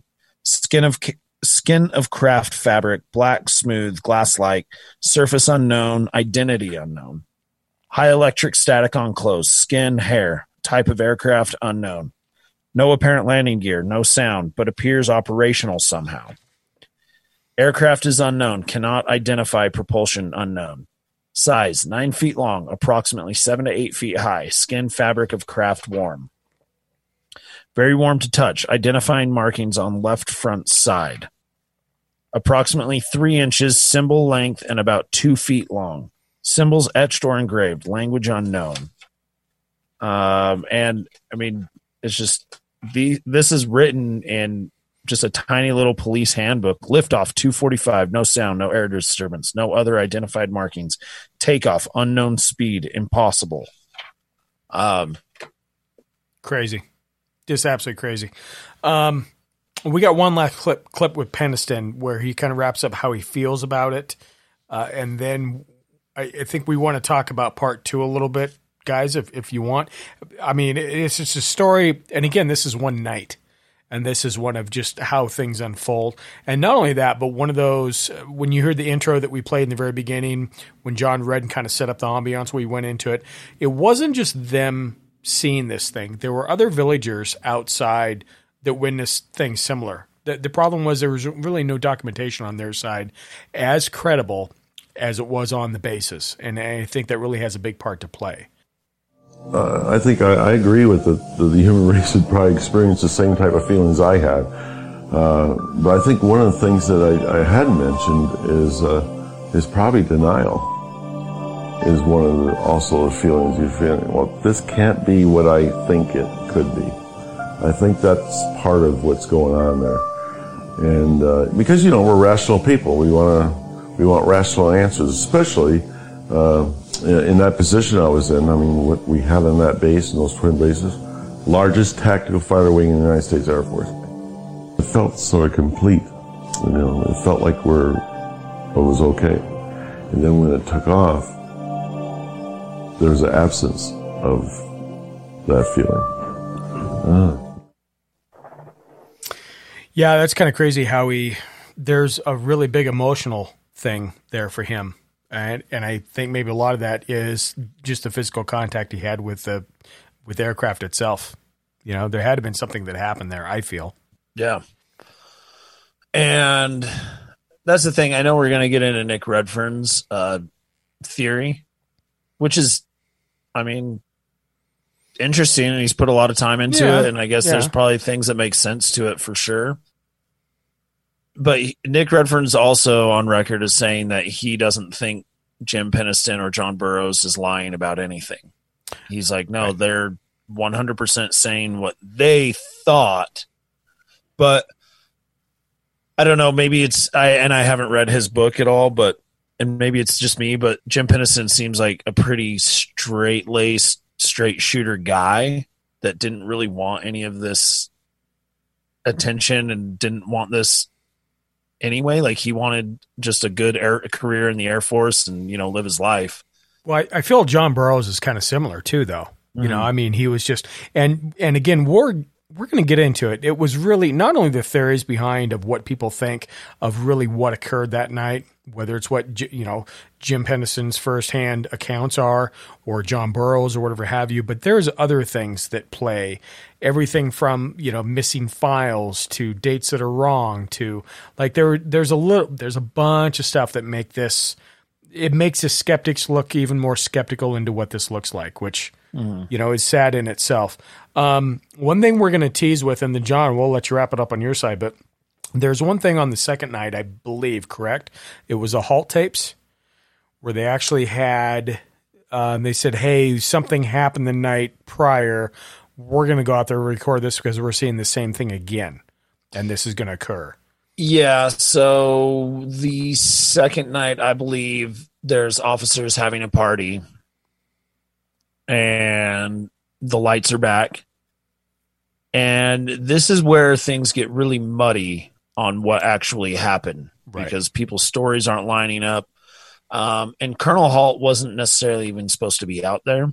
Yeah, um, But he kind of invited himself, and we have his tapes to thank for that. But uh, yeah, I don't want to give too much away because that will be in the next episode. But we'll, we're going to get into day two and day three, or night two and three of of the Rendlesham Forest incident.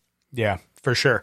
Um, we're going to play a quick little teaser clip on the Halt tapes, which again, it's like 24 minutes of tape that he, you know, again, wasn't supposed to be out there, really wasn't supposed to be recording, but but there's a lot of lot of things in the weeds, and that's where we're going to lead on to part two. So let's play that real quick, and then we'll do wrap up. Zero three sixteen. Now we've got an object about ten degrees directly south, ten degrees off the horizon. And the ones to the north are moving. One's moving away from us. Just moving out fast. This one on the right heading away too. Yeah, we're both heading north. Okay, here, here he comes from the south. He's coming toward us now. Now we're observing what appears to be a beam coming down to the ground. This is unreal. 330 or 0330, and the objects are still in the sky, although the one to the south looks like it's losing a little bit of altitude. We're turning around and heading back toward uh, the base. The object, to the, the object to the south is still beaming down lights to the ground. 0400 hours, one object still hovering over Woodbridge Base at about 5 to 10 degrees off the horizon, still moving erratic and similar lights and beaming down this area. Yeah, stand by for that mess. Yeah. Crazy. Um, man. I don't know. The fact that Jim Penniston touched the craft. that blows just- my mind. I don't know.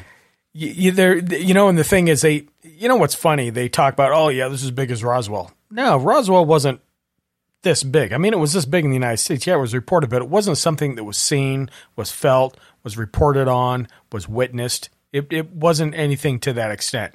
This is on hmm. another level altogether, in my personal opinion. But I, you know, that's just Well, me. it's definitely on another level. I'm honestly kind of over Roswell. yeah, no, as weird as that sounds, death. I'm just like, uh, like we're never gonna get a straight answer. There's always gonna be this or that. So I'm, I'm just Roswell is Roswell, and I, I think ufology in general should just move on with their lives. Kind of. I don't know. Maybe that's a bad way to look at it, but No, it's surely fair. there's got to be some more important things we can be looking at. It's fair, and I think in this day and age too, you know, it, it kind of sometimes this whole UFO research puts a bitter taste in your mouth because of the different people doing it. Um, but you know where Rendlesham kind of stands apart is the time frame that it happened, the area it happened, uh, a lot of the other factors that surround it. Uh, just kind of a yeah, now kind of amazing. John, appreciate Well, you putting your work in. you into have it. You know, fairly credible witnesses also. Yep, exactly. Whereas with uh, with Roswell, you don't really have that. You have uh, Jesse Marcel saying what he thought it was, and then either changing his story or being replaced by somebody else that said it was something else, and and never really getting to the bottom of it. You know what I mean? Whereas here, in this case, you do have credible witnesses, and I think that is kind of important. Well, and I've taken hallucinogenics. I've taken acid. I've taken mushrooms. Uh, I did salvia once, which sucked. But like, the, I and I mean I know I'm taking those, but I swear to God, if somebody like if I was uh, if I was dosed with LSD or something similar to LSD, and I came down, I would know that I was just on a, a drug of some sort. Right. You know what I mean? So like the the theory that these guys were all on psychoactive drugs and everything, That's psychotropic yeah, tropic drugs, like that just doesn't that just doesn't check out to me. And I mean, I'm Well- open. I'm open to the the hypothesis. I, I mean, like, what do I know? Like, but it just I doesn't mean- seem like. I feel like you'd go, "Holy shit, that was." let's let's save that for part two. the next yeah, Yeah. for what's coming there are- up but yeah, there are some theories but to rebuttal real quick uh if you had never knowingly taken any of those psychotropic drugs thank you uh coming down from them would you know that's what it was or would you think you were just like man my adrenaline was really pumping and that shit was super weird and i'm kind of like fucking beat and fucked up now Yeah, you know? not not to play the devil's advocate, but you got a point because you know it's not one of those things where you physically know you took the drug and now you're waiting for something. If you were drugged and you didn't know you were drugged, and you never have been, that's a completely different thing on its own. No, and and again, but- amongst other theories, but that is a really good point, though. So I will say this though, I really do want like Spielberg or like J.J. Abrams or somebody to make To a movie remake this. about this shit. Oh, yeah, fucking A, dude. Yeah, no, it would be awesome. It would have to be a miniseries of some sort. I don't think they could wrap it up in a two and a half hour time it'll frame. it'll be on Amazing Stories on Apple TV, so I'll never see it. oh shit, that's right. Apple TV does have amazing stories. I love that show in the eighties. Yeah. Oh well. Teach your own. But that's that's awesome. I mean, I John, thank you for your work on it. Um, you know, there's more to come, and and again, I think that the second half of this is just uh, we're going to go into plausibilities, theories. What are the people are saying? What are the people are debunking? Some people that came out to say, "Yep, I saw that," and they got completely disproven that that's fucking not what they saw. Like, there's a whole nother basket of apples over here that we're to kind of open up for you guys. Um, so hopefully you enjoyed it. Um, if you have any recommendations for anything that you want to write into, topics, anything to that point, you can write us at strangeuncles at gmail.com. If you have a story or a tale to tell, which we love, and we've got a couple kind of on standby, you can call us at 801 252 69 Call us. 45 and you can let us know uh, it covers in three minutes if it goes over that call us back i'll splice them together um, you know we're always always welcome to hear stories and whatever have you you can find us on all social platforms and all podcast platforms um, josh john you got everything else for patreon et cetera et cetera Uh, Patreon.com slash strange uncles. Um, give us your money. Uh, there's bonus content galore. Um, depending on what tier you decide to join at, uh, that depends on what access you get to said bonus content, but everybody gets a little something, something. Mhm. Um, and check out the YouTube channel. We're trying to uh, grow that. Um, let us know what you think, if you think it's worth the time. Um, and that's about all I have. Also, yeah, uh, rate and subscribe on wherever you get your Oh, yeah. podcasts. Yeah, because definitely. it creates visibility and helps us move up in the rankings. Definitely. And you know, when Josh was talking about uh, Patreon, for example, you know, I will tell you guys that all you listeners out there, there's no time that I I personally, and I know you guys are the same way. We don't find a benefit to if we're somewhere and we happen to stumble on something weird that we're going to try to record it or try to do something with it so it can be out there for Patreon listeners. Um, you know, John, you did your hiking trip last weekend. Jo- Josephine and I did one a couple weekends ago. We went to Zion and just so happened to run into this really cool haunted cabin story. I recorded it. It's on video. I'm editing it now, and that will be up on Patreon. So we really love this shit, and we really try, no matter what we're doing. You know, if we stumble on something that might be halfway titillating, we throw it your guys' way. So hopefully you enjoy that, and hopefully you appreciate that. But um, that's all I have on my side, John. Thanks for the work, man. So. You're welcome. There's more work to come. By all means. So. we've we've literally we've literally just scratched the surface on this story. Like this isn't even uh, so you can just throw the book up. That's all you get. yeah, it's insane. we've made it to page 75 people. Yeah. I'm glad I ordered the 340 page book and not what you ordered. That's just insane. Like it's yeah, like literally this this is as far as we've got. so if if you're watching this on video, we've got to page 76 out of like a 700 page book. So yeah. Crazy. We're definitely not going to be able to get to all of it and I I'll try and not be so long-winded, but yeah. No, but I think we'll do it justice. And so we appreciate it. Hopefully you guys stay safe, stay stay healthy, uh, be nice to one another, most importantly. Wear a fucking mask. Yeah, Jesus. try to try to be halfway resemblance of doing something decent. You know, that would help. And a mask starts, definitely. It's not hard. Nope, not at all. So anyway, thanks guys. Good partying with you. Close the gates. You've been listening to a fourth hand production. This is a fourth hand production.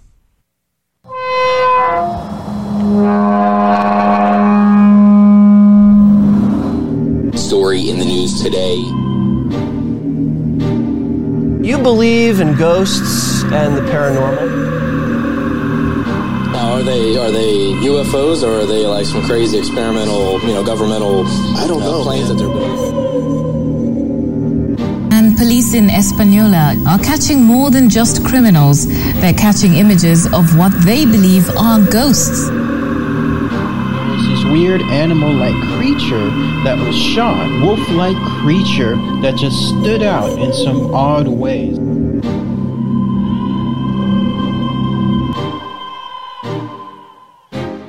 And welcome to Strange Uncles. I'm Shane. I'm John. I'm Colonel Conrad. 'cause I don't give a fuck. Yeah, evidently- Lies. Evidently, that guy didn't fucking either. Yeah, no shit. So, welcome everybody. Welcome to Strange Uncles. Uh, thanks for joining us yet again. Um, I guess I don't know how was your guys' Fourth of July. This is going to drop later, but uh, we just had Fourth of July weekend where everybody tried to catch the entire nation on fire. Lovely. Yeah, I'm surprised my friend's uh, neighborhood didn't burn to the ground. It was complete anarchy. Mm. I've never seen so many personal fireworks be lit up. Was that over in the Glendale hood? Yeah, but Yeah. now and now aerials are legal in Utah. So I mean, it was just it was insane. It was like two three hours of nonstop, just bah bah bah bah. I don't get it. I, I just And I, I- took a little bit of acid, so I was like, "Oh man, I want this to stop." This isn't working right. That neighborhood's always like a war zone on the 4th and the 24th. It's, it's which I uh, used to think was fun, but now it bugs the shit out of me. I think it was like that all across the valley. I saw some people posting like is every other neighborhood just it seemed like every single person had bought at least 4 to 500 dollars worth of aerial fireworks. It's what they spent the stimulus money on, I guess. Yeah. Yeah, well, and it's kind of crazy. I didn't even think that no one's going to the park. You know, usually there's thousands of people that go to different various parks to watch the fireworks, and now everyone is home and everyone is lighting off fireworks, which I don't see much of celebrating Fourth of July this year. in No, the first place, thank you. Any year, honestly. You Yeah. know what? I never got the Fourth of July. I, I, oh, I mean, okay, I get it, but you do it in the middle of fucking summer and with fireworks, and especially us over here in this area, Montana, Washington State. You, all you're doing is setting shit on fire. Like it just, ins- I, just, I never understood it. Never understood it. I was for sure thinking that there was a house about to be lit on fire in my friend's neighborhood. I was like, "There's no way a house isn't lighting on fire." The- the- it's But just ridiculous. It ended up good. I was like, man, now's the time to commit a crime because it is complete chaos over here. like the day before Halloween. What is it? They call it the Devil's Night. Just go fucking crazy. So yeah, that's funny. Well, you know, and like I said, I think um, I was actually was out of state. Uh, I was in Washington State visiting family, and then kind of came back from Montana, smaller town, so it really wasn't that big of a thing, but still the same thing. And then I was telling John before he started the podcast, we I saw the L.A. the legal fireworks in L.A. go off, and holy shit, it was crazy. Drone footage of just one thing after another. You know, just absolutely crazy. How are fireworks even allowed in California? I yeah, I I don't I don't know. I guess I everything's burnt. There's nothing else to burn, so they're like, "Fuck it." Yeah, Nah, they had a wet spring, man. yeah, for a hot don't two think- days. I don't think that wet great. enough. Yeah, no, exactly. And then the whole Mount Rushmore thing, which we're not going to get into because we're trying to back off from grandstanding. However, a little upsetting. Anywho, anywho, um, Anywhook. we are so yeah. Fourth of July was good. Um, we're back together like we left you guys before. Um, we covered part one of the Rendlesham incident, and John again has working diligently trying to do part two, which is what we're kind of going to go into. Uh, hopefully, you guys write us if you have any questions. Or uh, last episode, we really set up the first night, right, John? Like it was just the initial night was all it was. Yeah, it was the first night, and pretty arguably, the first night is the most important night. Absolutely. Um, but yeah, we we just covered uh, what happened, the events leading up to, and the first night. Yeah. So if you haven't listened to that episode, go back to Rendlesham Part One and listen to that before this one. Yeah, most Or definitely. don't. See if I well, care. Yeah, yeah, shit. You can do the last one if you want to. If you're going to be a rebel, you know, by all means. um, with that being said, we're going to go into it. I will say though, I, I just, I so I took Monday off, got back to work today for the first time, and my voice is very coarse, trying to yell at contractors. So I might not be talking a lot. So I'm talking more now than anything, which. You know, we'll we'll go from there. But uh, yeah, John, I'll let you run the gamut, and we're going to go ahead and play the intro, and we are going to roll into part two of the Rendlesham Forest incident.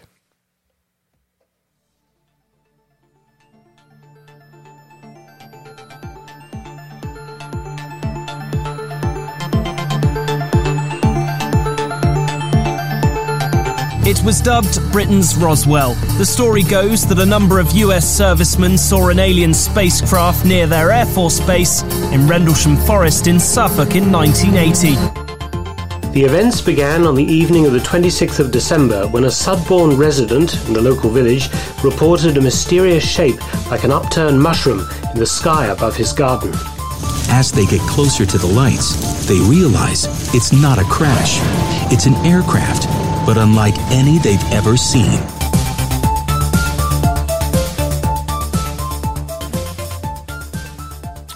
So, John, correct me if I'm wrong. We so part one really led us with two main players, right? Two key role players that witnessed it, saw it. They're walking through what happened that night. Again, you know, Christmas uh, time frame, and then we, I think we left it just you know the fact that that was the first night that was saw. Now we're looking at what happened after the fact on the remaining days. Yep. So the main people in on the first night are John Burroughs, Airman First Class John Burroughs, and Staff Sergeant Jim Penniston. Um, there was another Sergeant Ed Cabansag, but he was left at the Jeep on the dirt road to kind of perform the relay that I was talking about because the radios weren't working. We had left after the experience, after the whole night is done, and the three of them are driving back to the base. And Jim says that his complete worldview has just basically changed overnight in an instant. Um, that rocked his world pretty good. And as he got to the back to the base, he realized that his digital quartz watch was actually behind 45 minutes, which he thought was unusual. Everybody's on the base was five. Uh, it said it was five o'clock, and his was 45 minutes behind, which he just says it's unusual because the battery was fine.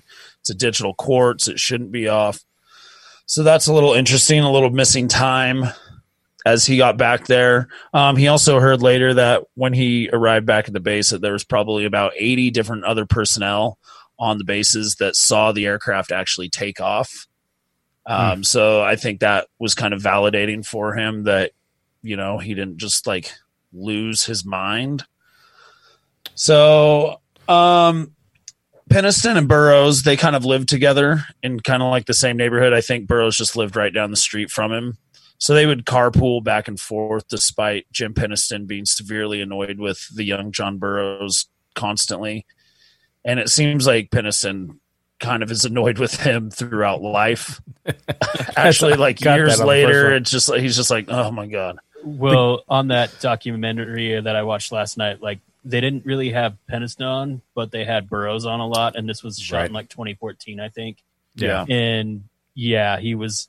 He said his watch was 45 minutes slow too. Like he said that they were both behind, um, Mhm. but also like it sounded like he wanted to get in contact with Penniston to argue about what happened. Yeah. Like, Th- there was some volatile I could stuff see that there. being annoying. yeah, yeah, exactly. and it's funny too. You mentioned not to make a joke out of it, but you know his digital quartz watch. You know, we know it's the '80s because you know that was the best timekeeping tool in the world back back then in that Yeah. day. But it was something. I mean, it was something they both kind of admitted to, and and you know, I think I remember in the reviews that or not the book, um, or not the reviews, the book I read was they uh, they were talking about like syncing their watches and looking down, and both like looking at each other, going, "Damn, we're we're off." I mean, Mhm. we're not time's not working how it should. You know what we remember it to be. Yeah, kind of cool. So Yeah, it's pretty strange. So, as they're about to carpool home, Jim Penniston realizes that he's got the 35 millimeter film in his pocket, and he's like, "Oh, I need to drop this off at the lab, get these pictures developed because he took the entire roll of pictures of the craft supposedly." And as they're heading out, Burroughs suggests that they go check out the landing site one more time in daylight so they can actually possibly see, you know, a little better if there's indentations or, you know, whatever they might have seen the night previous. And Penniston agrees, like, you know, I think he wants to check it out. And at this time, it's about 8:20 in the morning when they reach the landing site again.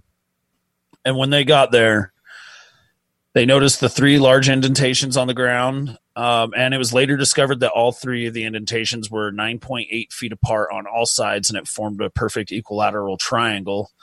And later on, they were able to determine that the object had to be about seven and a half to eight tons. Oh, no which shit. Seems crazy. yeah, that's huge. Ac- And this is according to Jim Penniston. Uh, and they looked around. They said they noticed there were broken branches that looked like they happened on the landing and takeoff. Um, they noticed scorch marks that were facing inside in the clearing um, and kind of like burns and everything. So that definitely kind of sealed the deal to them that they did see, or well, Jim Penniston at least saw a craft in this clearing and it did leave physical trace evidence of the encounter. Hmm. Close encounter of the second kind. yeah, yeah. Uh, and uh, I have a little note here. So Colonel Halt later he wanted to review the law enforcement blotters and security blotters that were of the first night of that incident. And he was the one that ordered them to be written up and he had read earlier.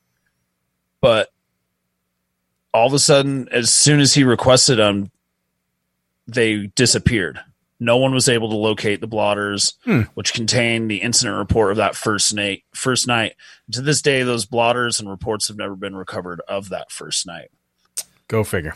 So something or someone purposefully didn't want any record of what was going on that night. Right. Ah, that's crazy. So we get to the early morning of December 27th, and Jim Penniston just he can't sleep. His mind's racing, um, and he's just flashing these ones and zeros. Just keep flashing in his mind. Just do do do do do do do do. And so finally, he decides that he's going to take out that police notebook that he's written all his notes in, and he's going to just write out all these ones and zeros. He's like, I can't get this out of my mind. Like, I'll just write it down. That that might work. Now, just to recap, so that was what happened in the first episode where he actually had that that encounter directly with UFO, where that he thinks that by his thing is a binary code, is Mhm. what he got flash downloaded basically. Yeah, and I mean ones Yeah. and zeros are binary code. Right, right. So I mean that makes sense Yeah, as yeah. to why he would kind of think that. So it takes him about 45 minutes to write down all these ones and zeros. And he said as soon as he was done writing, writing out the code, if you if you will, um, they pretty much went out of his mind. Oh no So that that kind of solved it for the time being. Um, he had problems with their with this for years afterwards with nightmares. He had horrible nightmares, and that's actually what led to his decision to get hypnosis is to fix his sleeping problem, not really even to it when he got hypnotized he, it wasn't his uh, goal to like dig up any lost memories of this incident. He was trying to fix his sleeping disorder. Kind of jumping ahead here, but so as pretty much right around the same time as Jim Penniston is writing down the ones and zeros, there is a second sighting going on at RAF Bentwaters uh, Woodbridge base, and I think it's probably the lesser known sighting of all three or so. Um, and it was going on around 1.30, 2 a.m. on December 27th. So during the early hours of the morning of December 27th, 1980, 18 year old law enforcement airman Lori Ann Bowen of D Flight had begun her midnight shift.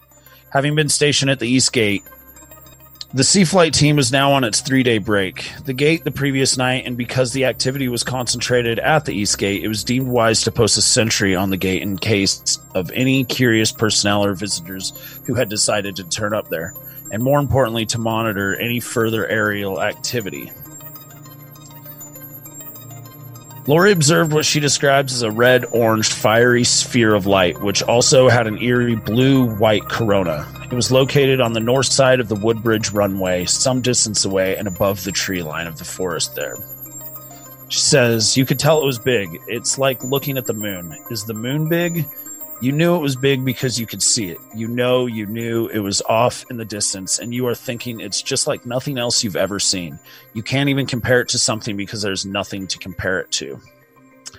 And after a while, law enforcement corporal John Tremontazzi was sent to join Lori along with four of his colleagues, also from D Flight. And like uh, like Airman Larry Lor, excuse me, like Airman Larry, Lori Bowen, I don't know why that's so hard to say all of a sudden. Corporal John Tremontazzi and the four personnel from D Flight also saw a strange light north of the Woodbridge base runway. Like the night before, they saw different colored lights red, green, and white lights with or on the object in the forest, which were not flickering or blinking but steady, and the object was quiet. However, the lighted object would suddenly disappear, then reappear at another spot. This activity was repeated, and there was no particular pattern as to where it reappeared. They announced what they were seeing to the control tower. Tremontazzi says that he and the others in his team had observed it for a good hour and a half and adds that it wasn't stars and that it wasn't a plane. It was just terribly weird. Hmm. And apparently, Security Police Second Lieutenant Bonnie Tamplin and Master Sergeant Bobby Ball were sent out to investigate. After a while, Airman Lori Bowen and Corporal Tremontazzi, who both had been following developments on the radio, then heard Lieutenant Tamplin call out to Master Sergeant Ball, Bob, Bob, where are you? I can't see anything. Bowen recalled the fear in Lieutenant Tamplin's voice and is on record as having said Lieutenant Tamplin was frightened to death. She was so scared, and this was our lieutenant. After this, all radio contact with Lieutenant Tamplin was lost for 10 minutes. The story goes that at one point the vehicle that Tamplin was driving had been struck by light beams and that a small sphere of blue light had raced through the vehicle. It said that all the power went off and the vehicle stalled and died. At this, Lieutenant Tamplin panicked and ran from the scene. Having left her firearm inside the vehicle, there were rumors that she had crashed the vehicle and had even discharged her weapon. After this in- incident, Lieutenant Bonnie Tamplin was relieved of duty and was not seen again. And the thoughts of most people was that she had been traumatized by the event, which of course infers that she was involved in a real paranormal incident involving a UFO and had been posted in a new position elsewhere in the USAF, also known as the United States Air Force. I'll be damned. Yeah, so um, I've never really heard anybody talk about that sighting. It's definitely the lesser known, but that happened early morning on the 27th. And the most famous one that we're going to get into is Colonel Halt's sighting, and that is that happens on the the evening right of the 27th.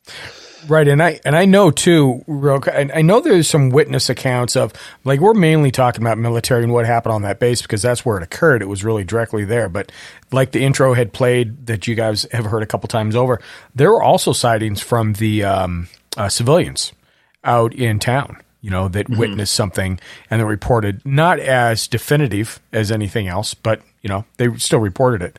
So you know, Yeah. I, I still there's still these little things that are kind of grasped onto this whole big enigma of what happened. You know what I mean? Mhm. More than more than Mhm. I just don't think it was documented as well because they're just English people that really don't care. Maybe I I don't know. I don't Yeah. know what the case was. And I mean, with this, it's this story's so convoluted with so many different pieces, and the disinformation story that we'll get into a little later. Like guys went into town, and the memory is just a weird thing. You know, some people might have heard that disinformation story and kind of been like, "Yeah, I, I think I did see something weird that night after the pub or something." Right. Not right. saying I discredit them or anything, but No, but you know, like I said, people are people see and and again, perspectives. They see things in their their own viewpoint of what their mind's trying to make sense of too. So maybe to them it wasn't a big thing. Definitely was a big thing, obviously, as as we lay it out. Um, John, before you go on, we're going to take a break real quick and uh, come back to more of Rendlesham Part Two. Stand by. Welcome, Beyonders.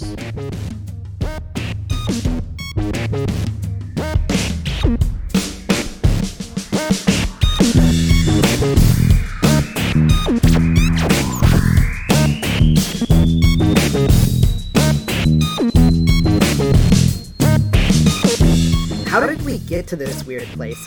Who are these two crazy guys, and what is going on? Beyond Terrestrial, or BT for short, is a podcast dedicated to the strange, the macabre, the conspiratorial, and all things supernatural.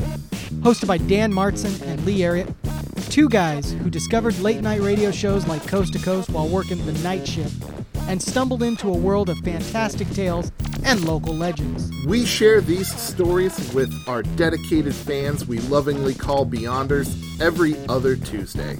Join me and Lee as we take a mysterious journey into obscure local tales and spin up some hot takes on the supernatural stories we all know and love. Two words interdimensional Bigfoot. Oh, yeah. All right, and we're back. Um, John, you were continuing with that evening, I believe, correct? Yeah, so this brings us into the evening of Saturday, December 27th. We the story begins with Lieutenant Bruce England and he is picking up a man by the name of Monroe Nevels and I can't remember his uh rank, so sorry Nevels, but his name's Monroe Nevels. He picked him up from his home and he when Bruce went into Monroe Nevels' house, he was like, "Hey, you need to clear the house. I have something top secret to tell you." And Nevels says like his little toddler was there, so he put her out in the yard to play for a minute, and he tells them that he's ordered by Ted Conrad, the base commander, that they need to go out to the landing site and do their own investigation for Conrad. He's the one, and they're doing this personally for him and it's top secret. He's not allowed to tell anybody. Nevels being a super straight laced guy, and there's all accounts from Monroe Nevels, like from his peers, saying like he is a model officer, like he's a model uh, military man. Mm-hmm. Model So- that's a song. Huh? That's a song. God, modern military man. yeah, amazing. I am the modern military man. Yes, I am. Just kidding. Uh, so they they drive to the base. Nevels drops his daughter off with his wife that was at some kind of Catholic uh, church event on the base, and they hightail it out to the landing site. And when they get there, Nevels says that they do indeed see the three indentations. They see the, you know, the scuffed up trees. They see the scorch marks and everything. And in his in Monroe Nevels' account, he says that they were out there for about two to three hours, something like that. Mm-hmm. And right then, they the lights returned, and they watched the Oh, same wow. lights that many of their colleagues had been seen in the couple days prior. You know the the red and green and blue, and you know it, it almost gets redundant after a while describing the same thing. But they see the same lights that potentially Burroughs and Penniston saw, uh, Lori and Tremontazzi saw, and they are, you know, they're like, holy shit, here they are, and they kind of actually they get in their car and they kind of drive after it, and they would pull over, they would get out. And Nevels is even commented as saying, as it seemed like the object was reacting to their actions and their movements, and it was aware that they were watching it. Like marrying them. You know what they were Something, doing. Wow. something like that. Yeah, Yeah, as yeah. they were following, like as soon as they would get out, it would like somehow it seemed like it was reacting to them. Hmm. And meanwhile, while this was happening, there was uh there was a dinner at the officers club, and it was kind of, it was like a formal dinner award show type of thing. They were handing out various awards that evening, and um, all the all the top brass of the military base were there. You had Ted Conrad, um, Colonel Halt, which was Lieutenant Colonel Halt at the time. He hadn't reached Colonel at that moment. Um, and then there's there's a you know just everybody that was important was there. So they decide to rush over to the officers' dinner and immediately inform Colonel Conrad about what they saw. Like, you know, the lights are. We just saw some lights. Shit's, So hit, Conrad- shit's hitting the fan again. yeah, like Yeah. we're now seeing it. So Conrad rushes the two men into this kind of small meeting room, and I don't know why there's so much controversy of like Colonel Halt said it was a broom closet, and they somebody else said it was this kind. It's like who cares? They were all in a Yeah, room. yeah, yeah. That's Small funny. room off to the side, right? Right. Yeah, Right. Like w- let's let's move on, people. Wait a minute. What So- color was the room? What was it painted? I want to know. Damn it, Fucking I missed that. God damn it. So yeah, they were rushed. They were rushed to a room by uh, Colonel Conrad, and when they entered the room, Lieutenant Colonel Halt and Major Zickler were already in the room waiting for them, Hmm. which they thought was kind of weird. They're like, just seemed strange that they were already in the room, and it appeared that they, it's like they almost knew they were going to get shuffled in there they informed the majors and the colonels and everything of what they had just seen. Colonel Conrad orders Nevels and and England to get out there and go. And this is there's a lot of varying types of stories because this is this was supposed to be Nevels' investigation, but Colonel Halt kind of invited himself on this and he says that he was ordered to go out there to kind of put this all to rest once and for all and to kind of debunk everything and everybody on base is talking about UFOs and everybody's like just getting a little hyper and so Lieutenant Colonel Halt says he went out there to dispel the myths and just kind of put it to bed once and for all. Now, what's your viewpoint on that? And, again, you're the one reading this gargantuan book, but you know, and of course, Josh and I we've we've researched some documentaries. But what's your viewpoint on Halt in general? And and kind of, do you feel he kind of pigeonholed his way into this, or this legitimate for what his role was? Does that make sense? I think he kind of weaseled his way to go out there. I mean, he's a lieutenant colonel, so I mean, he kind of outranks everyone. Right. So, I mean, I think Colonel Conrad's the only one above him. So, if he wanted to go out there, wh- Who's gonna anyone say to it? Right. Who can tell a lieutenant colonel that they can't? Yeah. You know. The, the reason I ask is because of some of the tapes, not only we played before, but what we might play here uh, in the future, and just some of the viewpoints between Conrad and Halt and what was. That's the reason I asked because it was, I don't know that that's a integral part of it. I feel ex- with Halt involved in what he decided he was going to do. But uh, Mhm. anyway, just a question. I was just kind of curious. Pick your brain a little bit. Yeah, well, Lieutenant Colonel Halt or Colonel Halt's stories do sometimes conflict with each other on certain times, uh, people, um, and I kind of chalk a lot of that up to just the brain is a fallible piece of machinery, and humans suck at remembering details. We're not. We're just not good at it. Like Yeah. we're just not perfect eyewitnesses. So some of it, I think all of his, all of Colonel Halt's uh, fallacies and kind of mix ups, I think they're genuine and not malicious. You know what I mean? I think Right. it's just Yeah, I on, get that. on it, honestly getting it, the story wrong on accident. Colonel Halt advises, uh, gathers a small team as well, and he goes home and changes. And then there's all this, there's all this controversy on who picked Charles Halt up, and this is where like his story doesn't make sense with uh, Monroe Nevels because Nevels is like, I never picked him up. I went out there before Colonel Halt got out there, but I just don't see it as being the most important. And if you really want to get like a deep dive into that, you can read the Rendlesham Enigma to really kind of get the whole meat and potatoes on the he said, she said, you know, all that. Yeah, for for uh, for those of you who are watching the YouTube, hold that book up again, John. Let let the people show just how thick this uh this book might be because it really is ridiculous. It's yeah, just it's a crazy. nice, nice Saturday afternoon. So got a little money in there to mark. I just think it's funny how much drama and controversy there is between a bunch of people who are supposed to be no nonsense professionals. Mhm. Oh yeah, Yeah. Kinda cracks absolutely. me up a little. Yeah, yeah.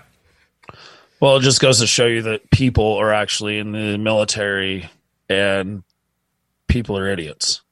So, yeah. Agreed. Um, so Colonel Halt, he goes home and I think he gets in his fatigues or whatever. And they collect a small team. And by the time Colonel Halt gets out there, there's already like 20, 25 to his account people already out there. Even people like, there's a lot of officers out there that shouldn't be out there. They just kind of got wind of it and they're going to go check it out because there's just a lot of excitement on the base right now. So people are just going out there. Um, it's actually kind of chaos, actually, because I mean, people are out there with no orders. They're just kind of walking all around the forest, trying to look for where the landing site is. Destroying evidence, everything else Yeah. going on. Yeah, yeah, yeah.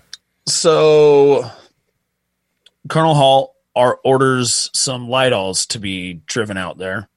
And light-alls are just big lights, essentially. So they can kind of see during their investigation of what's going on. And the light-alls finally come out there. And the closer they get, I mean, it's the same story. There's static in the air. The light-alls stop working.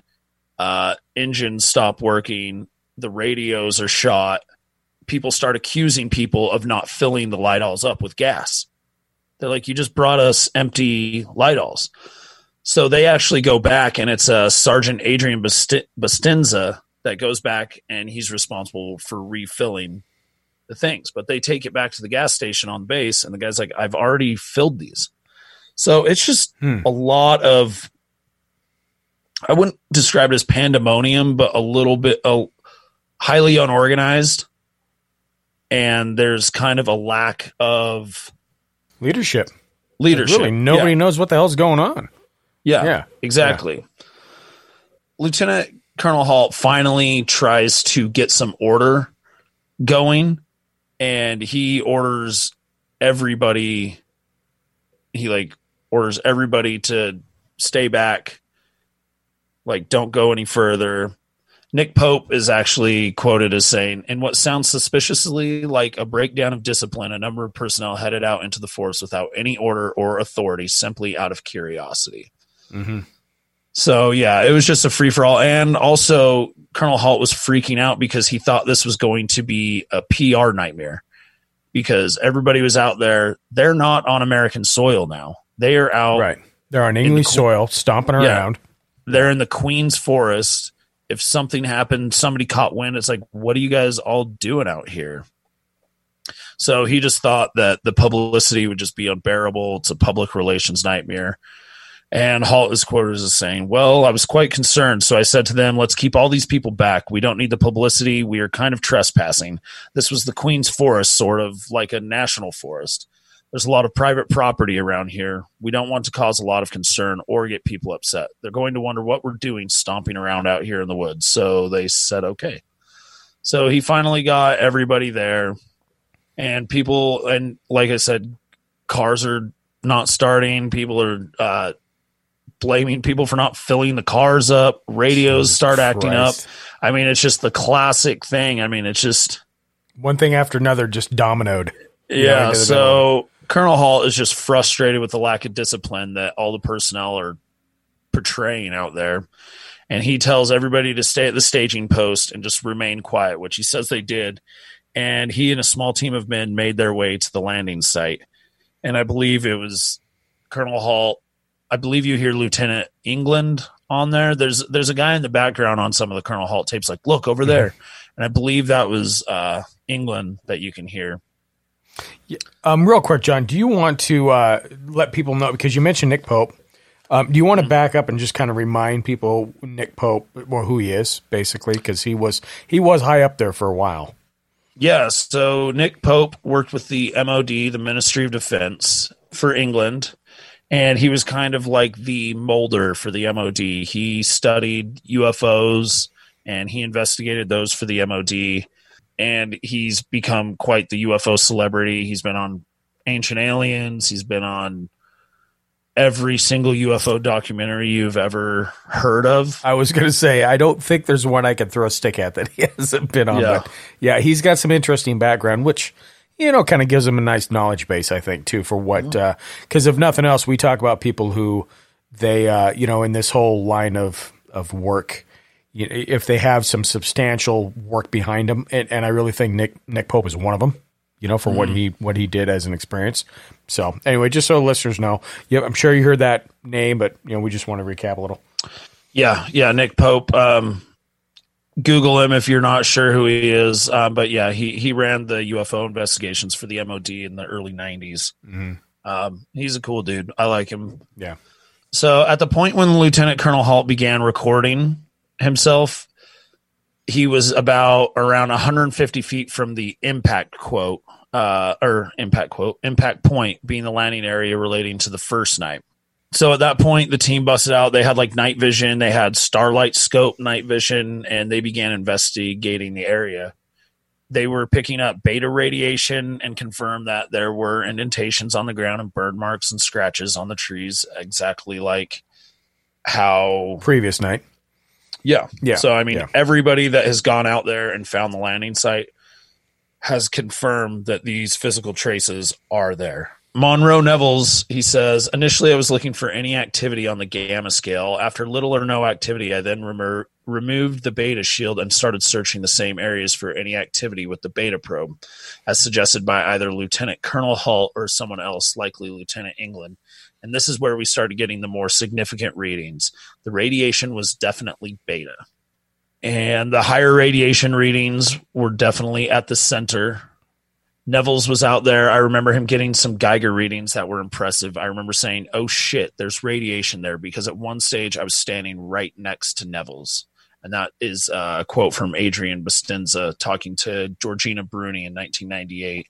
And she wrote a book on the Rendlesham incident. Mm. And this is just some chatter between everybody. And this is on Colonel Halt's um, recorder after he started. So the ground appeared to have been blasted at that spot, which would have been directly underneath the center of the craft. Lieutenant England, this looks like an area here possibly that could be a blast. It's in the center of the triangle. Halt, it's hard to tell. Here, take this. My finger's about to freeze. And then Halt says, We found a small blast, what looks like a blasted or scruffed up area here. We're getting very positive readings. Let's see. Is that near the center? Yes, it is. Well, we assume it is. This is right in the center, dead center, England says. Nevels picking up some more as you go along, the whole area here now. So this is just kind of them just chatting and everything. And then, so the light the light-alls were still not functioning properly, but Halt's patrol were managing to get by with the star scope and their torches. Nevertheless, the light-all situation was becoming a major problem, and vehicle engines were also affected. And Lieutenant England tried again to get Halt's attention, this time on the same abrasion pattern evident on all the trees surrounding the clearing or landing site, and only on the sides of all trees facing inward towards what England called the blast area, the center point between all three depressions. And so, yeah, they're just seeing everything that Burroughs and Penniston have have um, reported earlier. So I think that gives a lot of credence to what they were saying. And he just Colonel Halt just goes keeps on recording from there. And at around 1:48 in the morning, Halt mentions on his tape that the animals start on the farm because they're right near a farm. Yeah. Says they start making a lot of noise and were acting very strange, and then static was in the air again, and you know representing the that the phenomena had returned again. Then Bruce England looks and says to Halt, "There's something out there. Look at that. It was some type of red thing." Yeah, okay, so this is where we get into this. Um, so there are halt tapes out there, and anybody can look them up on YouTube and find them. It's about 24 minutes long. Bear in mind, listeners, it's kind of hard to hear. This is all, not only is it walkie talkie conversation, but it's walkie talkies that are taped, which makes it even worse. So, but we're going to play Well, some it's actually excerpts. a cassette recorder. Yeah, but he was still uh, recording the walkie talkie speech back and forth, right? On the cassette recorder. I mean, he was just speaking into a cassette recorder. Oh, because there was different. There's like four voices going on. How, needless to that's say, it's just that's crappy. just what that's what the cassette So- recorder is picking up is like people just Oh, talking gotcha. behind Okay. him. Yeah. Well, either or, it's a not shitty good. recording either way. yeah, Yeah. either Yeah, way, it sounds not good. horrible. Yeah, it sounds horrible. But there are some things we can make out on that. So we're going to play a couple clips real quick. We'll play one. We'll kind of talk about it, then we'll play another, uh, and probably catch a break after that. But um, yeah, these are the Halt tapes. So uh, stand by. You listen to some weird stuff here. It's coming this way. It is definitely coming this way. Pieces of are shooting off. There is no doubt about it. This is weird. To the left. Yeah. Two, two lights. Two one light to the front, okay. one light to the left. Keep the flashlights off. Here's something very, very strange. Get the headset on see if it gets any stronger. Okay. Give us, give us your rundown. Notation that this is on a beta reading too. It's on beta reading? Okay. still has been removed. Okay. Pieces are falling off it again. And it just moved to the right. Yeah. Off to the right. Strange. Oh, well, one again left. Let's, let's approach to the edge of the woods up there. Can one do without lights? Let's do it carefully. Come on. Okay, we're looking at the thing. We're probably about two to three hundred yards away. It looks like an eye winking at you. It's still moving from side to side. And when you put the star scope on it, it, it sort of, sort of has a hollow center, right? Dark, dark center. It's, it's yeah, like a pupil of an eye looking at you and winking. And the flash is so bright to the star scope that uh, it almost burns your eye. I'm so glad technology is better nowadays. Oh my Christ. but anyway, yeah, I mean, interesting. This is what they're seeing out there. There's something out there, you know, just like this whole thing. I don't know thoughts. I mean, there's some there has to be something out there, and I just don't think it's a lighthouse. Surely one of those guys out of you know, out of the small group that's there has to go, uh it's a fucking lighthouse, dude. Let's go back. I'm cold. Right. Right. Well, and we'll get it, I think, a little bit of that towards the end because there are all these weird theories that uh, I don't know. A lot of them just don't stick to the wall. I mean, they really don't, you know, especially when you have these eyewitness accounts. So Mhm. um, let's play clip five and then uh, we're going to roll into a break. So We see strange uh, strobe-like flashes to the uh, rather sporadic, but there's definitely something, uh, some kind of phenomenon. phenomenal. 305 at about uh, 10 degrees horizon uh, directly north. We've got two strange objects, uh, half moon shape, dancing about with colored lights on them. But uh, gets to be about 5 to 10 miles out, maybe less. The half moons are now turning into full circles. Because I know there was a elip- eclipse or something there for a minute or two. 2016, now we've got an object about 10 degrees directly south, 10 degrees off the horizon. And the ones in the north are moving, one's moving away from us. Just moving out fast. This one on the right heading away too. Yeah, we're both heading north. Okay, here, here he comes from the south. He's coming toward us now. Now we're observing what appears to be a beam coming down to the ground. This is unreal. Yeah, I'd say it's unreal. Definitely. That's amazing. Um, stand by for a break, guys.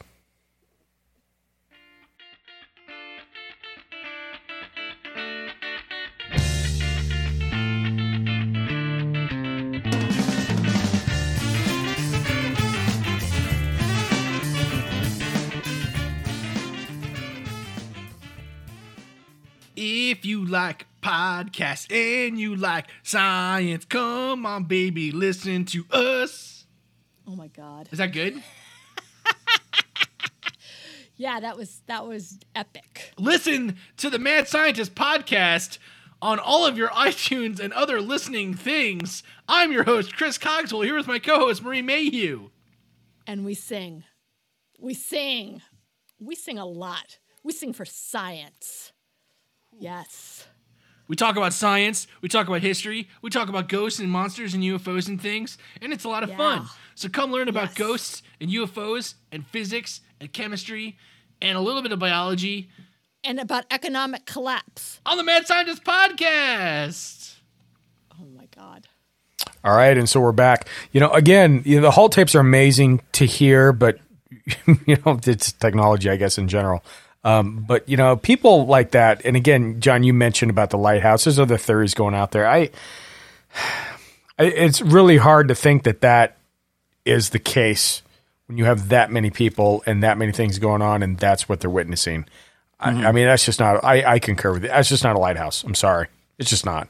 You know, no. So crazy. It's it's definitely not. So Monroe Nevels is quoted as saying, "The object then moved back into the field to the left of the farmer's house at about eleven o'clock ahead of us. I had to track along with the men, and so to remain free. I left the radiograph instrument where we had just been taking readings and moved to the edge of the farmer's field." As we stood behind the fence that led into the field in front of us, we then saw what looked like a large, oval, yellowish object hovering low in the air, with also yellowish blue and red colors, as though it might be a very hot metal or steel burning at very high temperatures. It resembled a boiling pot of hot molten metal or steel, which had pieces dripping from it or had pieces discharging away from it. This would be the closest analogy I can make to describe it. Pieces of flying debris were being shed, and it seemed to get hotter the closer we got as we approached it. What we were observing made absolutely no sense at all. It appeared to be motionless and still, as if it were recharging itself. I then took a few photos of it with my Nikon F3 and a 105 millimeter f20 2.8 lens with Tri-X at ASA 400. Uh, Nevels was actually a professional photographer as well. Oh, okay. That now that makes sense. Yeah. After that, Lieutenant Colonel Halt and I took the initiative and climbed over the fence, but almost as soon as we touched ground on the other side, the object or vessel moved and appeared to be moving towards us. I say appeared because everything happened so quickly. I've noted that several witnesses who were out there with us that night have claimed to have also climbed over the fence, but this is not true. I never saw anyone else climb over the fence. There was just not enough time for anyone else to follow Lieutenant Lieutenant Colonel Halt and me in climbing over the fence and retreating back over again quickly. In any case, just as the object or vessel appeared to be rushing towards us, it suddenly disappeared. Hmm. And it seemed like it just disappeared in a flash. And wow. people were like a little dazed by this and were in awe that it was just so fast and you know, they're just like, where did it go? What the hell just yeah, happened? Just, just just like that. Then it, God, is crazy. Well, so here's Yeah. the thing. There's also, and let me. I don't think I mentioned this on the first one, um, but there. Yes, this happened. This incident happened with the UFO. This is huge with Rendlesham because it, it not only was witnesses, like we mentioned, not only the locals, but military was involved. Other people had witnessed it. Um, kind of similar to the same thing but not to get folklorish, but that forest in general throughout the ages has become a little folklory. Like there's Oh, yeah. just been weird things that have happened in Rendlesham Forest, creatures back in the day that people talk about, and these other things that had happened.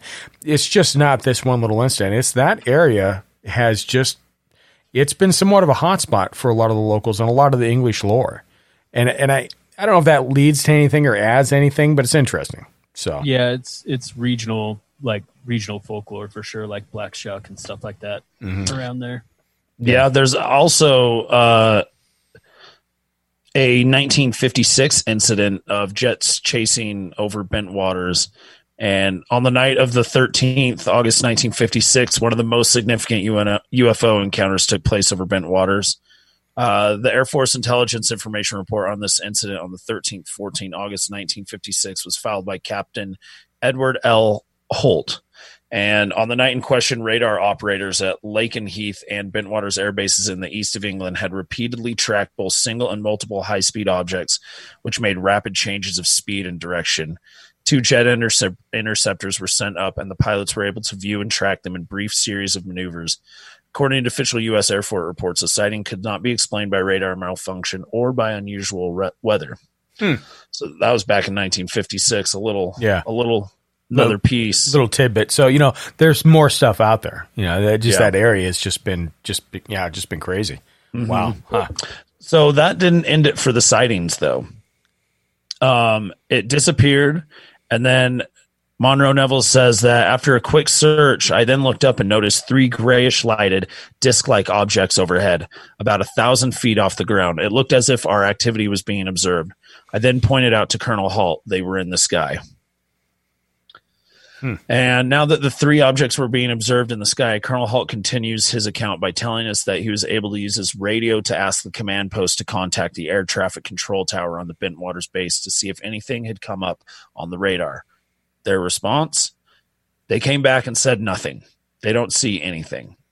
Halt then told the command post to have Eastern radar, which had the radar for the area, including air defense, and also Heathrow Tower to try and locate the objects. Halt told them where the objects were, but again, the same answer came back nothing. Negative. Hmm. Hmm.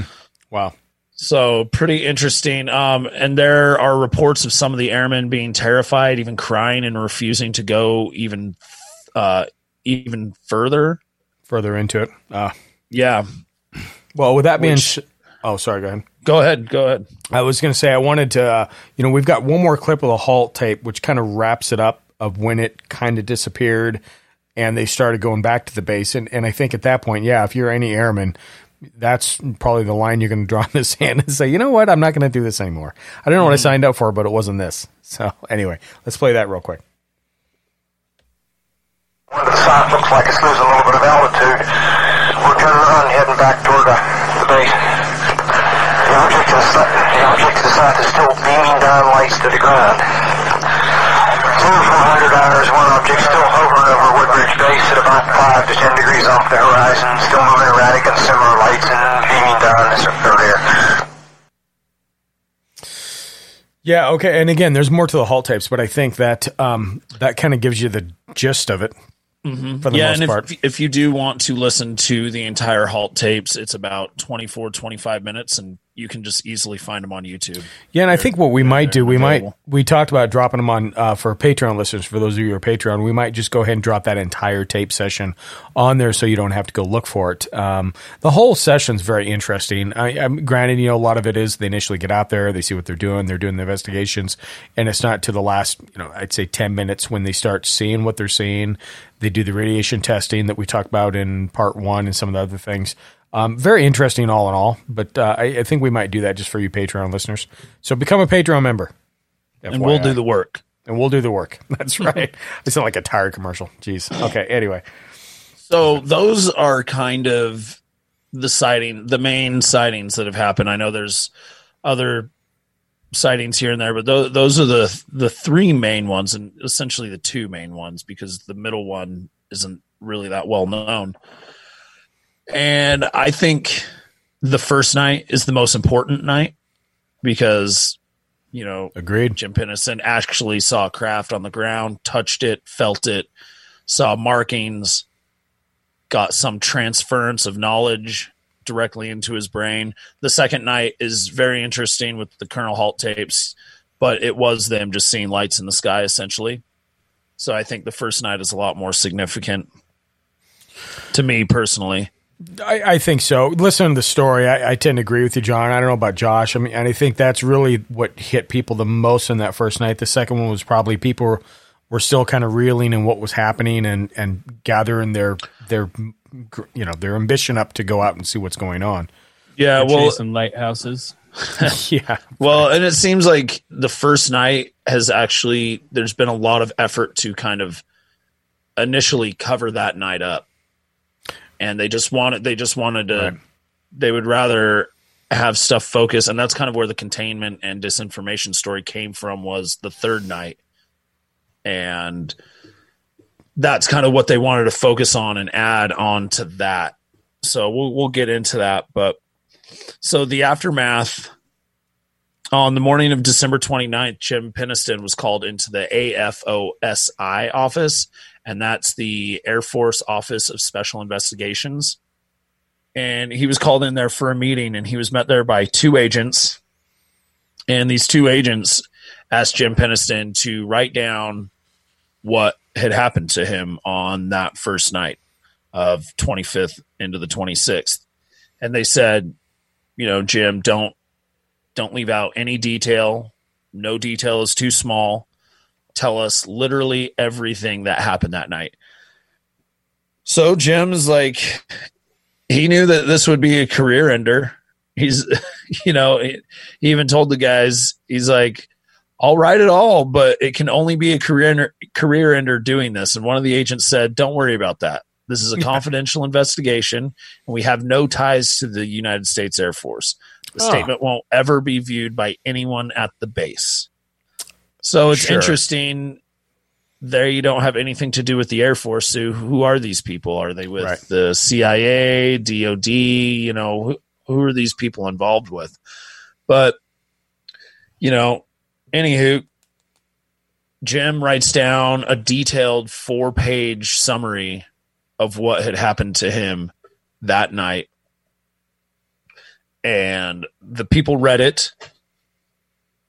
And after they were done reading it, he, you know, he wrote the de- uh, super detailed description. He even drew pictures and everything. And after the two men were done reading it, they told him, okay, this is your story and they handed him a piece of paper with it, it's it's like two paragraphs three paragraphs super small super Typical. super simple Typical. zero detail and it's just not what happened and he said or the two men told jim this is the story you're going to tell from now on. This story is classified. You're never allowed to talk about it. Anytime anybody asks you what is ha- what happened that night this is what you're s- supposed to say. Your career will be fine if you stick to this story. So that is where hmm. that's where the cover story came from and he he didn't sign it he didn't date the paper um, and he actually still has a photocopy of that paper no shit. That's funny. uh, it's actually it's actually in his book too. So after his meeting with AFOSI agents, he had a meeting with the base commander Ted Conrad, and Conrad had asked him to tell him exactly what happened the other night. And Jim kind of thought that this was his test.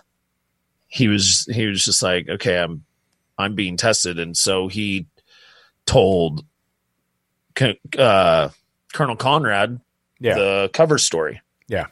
And he Right. said, you know, he felt like shit for saying it. You know, he's lying, but he he needs to keep his career intact. I mean, he's a family man.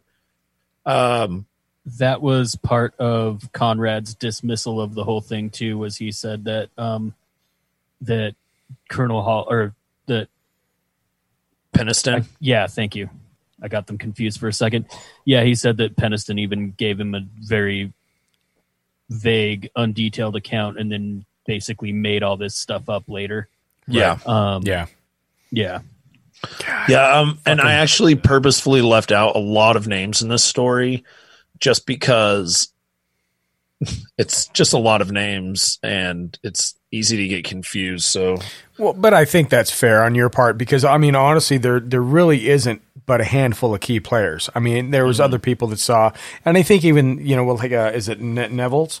You know, I mean, it's legitimate because he does have some background. He did have a part of it, but you know, you start throwing everything out there, and that's where it gets lost in the weeds. And and I think a lot of stories do because you have so many different involvements, and some of them there's so much thing is getting too deep. and then by that time the story's fucking lost. You know. Yep. So yeah. Um, and actually, Nevels his story has never changed. It's never wavered. Mm-hmm. Um, he has always been. He's always told the same exact story. Yeah. So when you're stretching the truth or when you're lying, you know, it's it it's hard to keep track of what you're saying. But essentially, after Colonel Conrad, uh, Lieutenant Colonel Halt requested to see Penniston, and he, he told Penniston that he had actually seen the object last night as well. And Penniston said that he felt a great relief off his shoulders, and he's like, "Holy shit, you you saw it too?" And he's like, "Yeah." And he said he asked Jim to write him a report because he was now in charge of the investigation. Hmm. But Jim now knew he was part of the cover up. That's what he was thinking. He's like, well, right now Colonel Halt- Halt's part of the cover up. And he said he tried to remember to the best of his ability the new short cover up story and gave that version to Halt. And I mean, he gave that version to Halt, he gave it to Conrad. And over the next few weeks and months, Jim was interviewed and interrogated constantly, not only by people in his chain of command, but other Air Force agencies and various branches of service, both in the US and the UK. Um, and he always gave the cover story. Hmm. Always. Jesus. And that's why he was able to continue his career in the Air Force. Um, there is a man named by the name of General Basley, and he was given Halt's tapes to listen to. And everybody just wanted to distance themselves from the events that happened over Christmas. Like nobody, I mean, it's the military. No one's trying to mess with UFOs. They're all serious men. And he basically said that it happened off base and on British turf. So it's a British affair. And that was that. Fair. Yeah. You know, I mean, he's right. So, you know, there is that, but still. Mm-hmm. And I mean, he's the general. So what are you going to say? Right. You Um, it, back it actually it actually took two weeks before the bases reported to England about this incident. Really? So two weeks had passed before the English authorities had even found out about this. but found out on the on the military side because there again Yeah. there were some local reports. Okay. December 31st, Jim goes to pick up the pictures that he had taken. And of course, none of them turned out. Of course. Yeah. Um, also, Monroe Nevels, him being the professional photographer, he took pictures and he said he used all fresh chemicals, like everything was brand new in the dark room. Um, and those didn't turn out either. And he says that he blames the radiation fields that were going on that possibly messed with the pictures being taken. I heard that on several different reports too. Because when I initially heard that there are pictures, and and you covered that in part one, I frantically looked on the internet, and of course, nothing. I mean, there's there's nothing. So that you know that Mhm. makes sense. That wraps that all up in a neat, tidy bow, doesn't it? Yeah. Yep. So the containment story is JD Ingalls was responsible for spreading disinformation story around the base and in local areas just days after the incident. Ingalls claims that he was ordered to do this by Security Police Squadron Commander Major Zickler. And Zickler was one of the people in the room uh, when Lieutenant England and Monroe Nevels were rushed in and had that quick meeting before they assembled a team and went out to the forest on that third night. And so in the book, it's says, in any case, in hindsight, it's not what I said or did not say to JD Ingalls that was important. What was important was what he was telling me as he began to open up on what he knew and what he was involved in.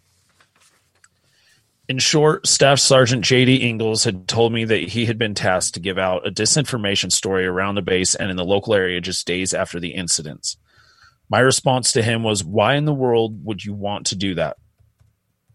He then said that this was what he was told to do by the Security Police Squadron Commander, Major Malcolm Zickler.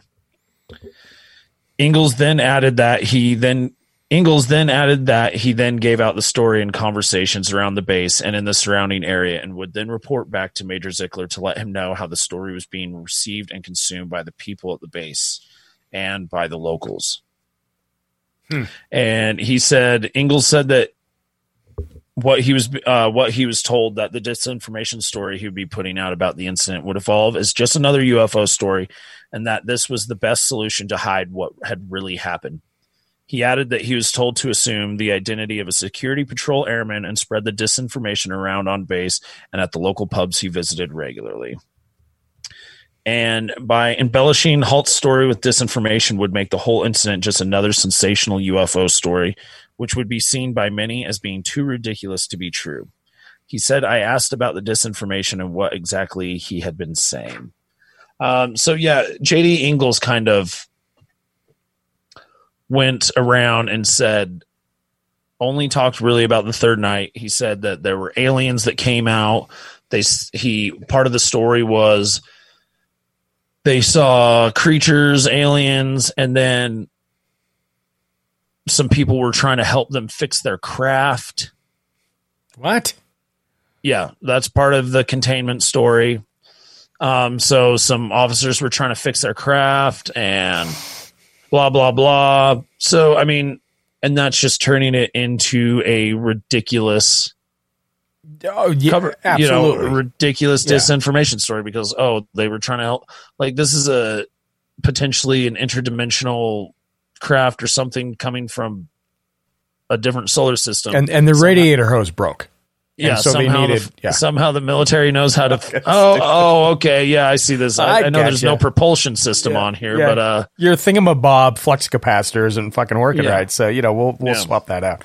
Jesus Christ, it amazes so me. that is the that is kind of the story that was going around to everybody. Hmm. And there's a guy named Larry Warren and Gay, uh, Greg Battram. Right. And they were both used as prime candidates to be used as a useful, unwitting misinformant for the agents of deception, according to Jim Penniston. Hmm. Um, Jim Penniston calls Larry Warren a useful idiot. and it's suspected that J.D. Ingalls told Penniston the story to see and gauge his reaction and report back to his handlers. And it was smart of Jim Penniston to just never say anything. Right. Right. And when I first looked at clips and I was trying to start putting stuff together, I stumbled on the Larry thing. And I, I remember asking you too. I was like, well, this one guy that got interviewed and he was on the site and you're like flat out, ah, he's a dipshit. He was even part of the. So that I can see it's very easy to go down that other rabbit hole of what actually happened, who's saying what. You know what I mean? Mm-hmm. Just a lot of stuff on, on the backside of that completely. So, Yeah. anyway. So now we get into everybody that's claiming that they were involved, claim getting into people that claim they were there and they have these fantastic stories. And one of these guys is Larry Warren. He's also known as Art Wallace, and he claims that he was personally involved in the UFO events that took place off the base. Right. Um, his story made it into the tabloid news of the world almost exactly a year after the incident. Um, it was also featured in the book Sky Crash, and he was in it under his pseudonym pseudonym Art Wallace. And he also co-authored a book with uh, UFO researcher Peter Robbins.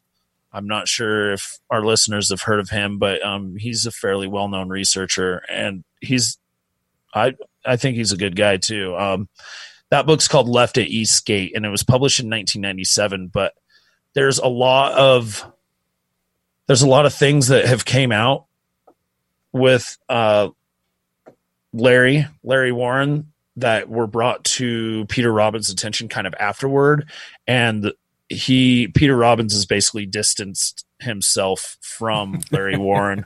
Um, they stopped printing the book Oh, Left wow. at Eastgate. So if anybody is out there trying to get a legitimate book on the Rendlesham incident, um, do not get Left at Eastgate because it's he's full of shit. not, that's not gonna be the right one to do. Okay. Yeah. Noted. Yeah. Um. So let's see here. I guess this is a good time to. Well, so he, Larry got involved with uh, Betty Andreasson and his uh, her, and her husband Bob Luca, and Betty Andreasson is a famous alien abductee. And they got him in touch. They got them in touch with Larry Fawcett and Barry Greenwood, and they're founding members of CAUS Citizens Against UFO Secrecy and Fawcett's the one that gave Warren the name Art Wallace. and it's pretty doubtful that Warren had ever been debriefed or interrogated during his brief time in the Air Force over these inci- incidents or told to sign papers that restricted him from taking talking about the incident after he was discharged from the Air Force as claimed. Um, and according to all the prime eyewitnesses, he was never involved. No one ever saw Larry Warren anywhere near any type of any type Any, of uh, anything. he can report that he was actually part of any search party or what was going on. Yeah, no one can Yeah. account for him. Eh, There is stories of Adrian Bustinza, the guy with the light-alls. He goes back and forth with his stories of, yeah, he was there, he wasn't there. So there's a lot of, if you ever read anything from Adrian Bustinza, take it as a grain of salt as well. Um, and Warren couldn't have been on duty. Actually, he was still completing his six to eight week training because he just joined RAF Bentwaters on December first, nineteen eighty. And Warren actually produced Air Force documentation that showed he had completed his training and was assigned to official duties on December 11th, 1980. But evidence has come to light in January of 2017 that two of Warren's documents had been forged and this was kind of a big deal. So I'm going to read this little these some some of these notes. And it is this is a statement from Peter Robbins. And um in her book You Can't Tell the People George Georgina Bruni writes that she had received a letter in 1999 by a friend partner of Larry Warren's who had pointed out that his medical records should be proof enough that he was involved in the Rendlesham incident adding that Warren had produced medical records for an eye problem, retina burn, that he had suffered while at Bentwaters, and as a result of the incident, i.e., the flash or shards of light he saw when the red ball of light exploded. However, in January 2017, Sacha Christie, in her article, Larry Warren Issues statement about his documents, Colonel Charles Halt responds, Sunday, January 15th, 2017, revealed that the medical paper that Warren has long claimed as proof of his eye problem while at RAF Bentwaters is a forgery. Also discovered to be a fake or forgery is Warren's in process instruction sheet. And here's some relevant quotes. So, Jimmy Church runs a radio show. Yeah. Everybody's heard yeah, he's actually kind of cool. Yeah. So Jimmy Church. Okay, I'm going to ask you three questions back to back, and all I want is a yes or no answer. Okay. Okay. Night 26. Did you see Lauren? The night of the 26th. Did you see Larry Warren? John Burroughs. No. Jimmy Church. Night two. This is written. Sorry. Weird. Night two, day two. On the base anywhere. Did you see Larry Warren? No. Jimmy Church. Day three. You're out there with Halt and Bustinza. Is there is there too as well. Did you see Larry Warren? No. And that's John Burroughs being interviewed by Jimmy Church on Fade to Black, January 23rd, 2019. Hmm. So, Left Eastgate is a strange book. I can understand why people unfamiliar with the case will be awed by it because Warren and Robbins tell a fantastic tale that is just what people want to hear. It is exactly what you would expect to be turned into a movie. And Jenny Randles posted in August of 2009 and getting it right at Eastgate. Jenny Randles' words are quite prophetic because Larry Warren is the main focus of a movie now being made. Oh, Jenny Randles is the one that said that, that Peter Robbins and them basically their story's so fantastic it could be a movie. And Larry Warren is in the main focus of a movie now being made as this is being written about the Rendlesham incident titled Capel Green as produced by Gary Hesselstein. It's highly ironic that the non witness who was never there has always been first at everything before the primary witnesses. From worldwide public exposure in 1984 to now being the star of a movie demonstrating the age old adage that a lie will go once around the world before the truth gets its running shoes on. Yeah, I found that was very interesting because I, I stumbled across that too. That it seems like he is involved in all these things, but come to find out, most of his background's complete bullshit. But you Yep. know that goes for press, and that just goes for media in general, and they're going to grab on anything that's sensationalist, and, and Mhm. it just what it is. You know, it's absolutely what it is. So, so um, yeah, just and I've actually heard of Capel Green. I think that might have come out in January of 2020.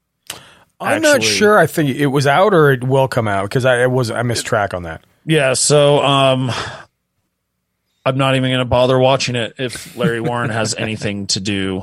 Um Yeah. so just a little bit more uh Warren also mixes up chronology and details of Bustinza's two trips with the light-alls. Not only that, his account is non not consistent, not consistent, excuse me. Having stated that he was picked up in a Jeep and then by a pickup truck, while also stating that another guy had taken his place at the post. While on other occasions, he has said that the post was deactivated.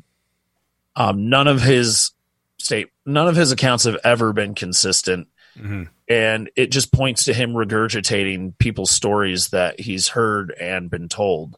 Yeah. So, and all these people that have interviewed him that have written books about this incident have kind of got that feeling as well.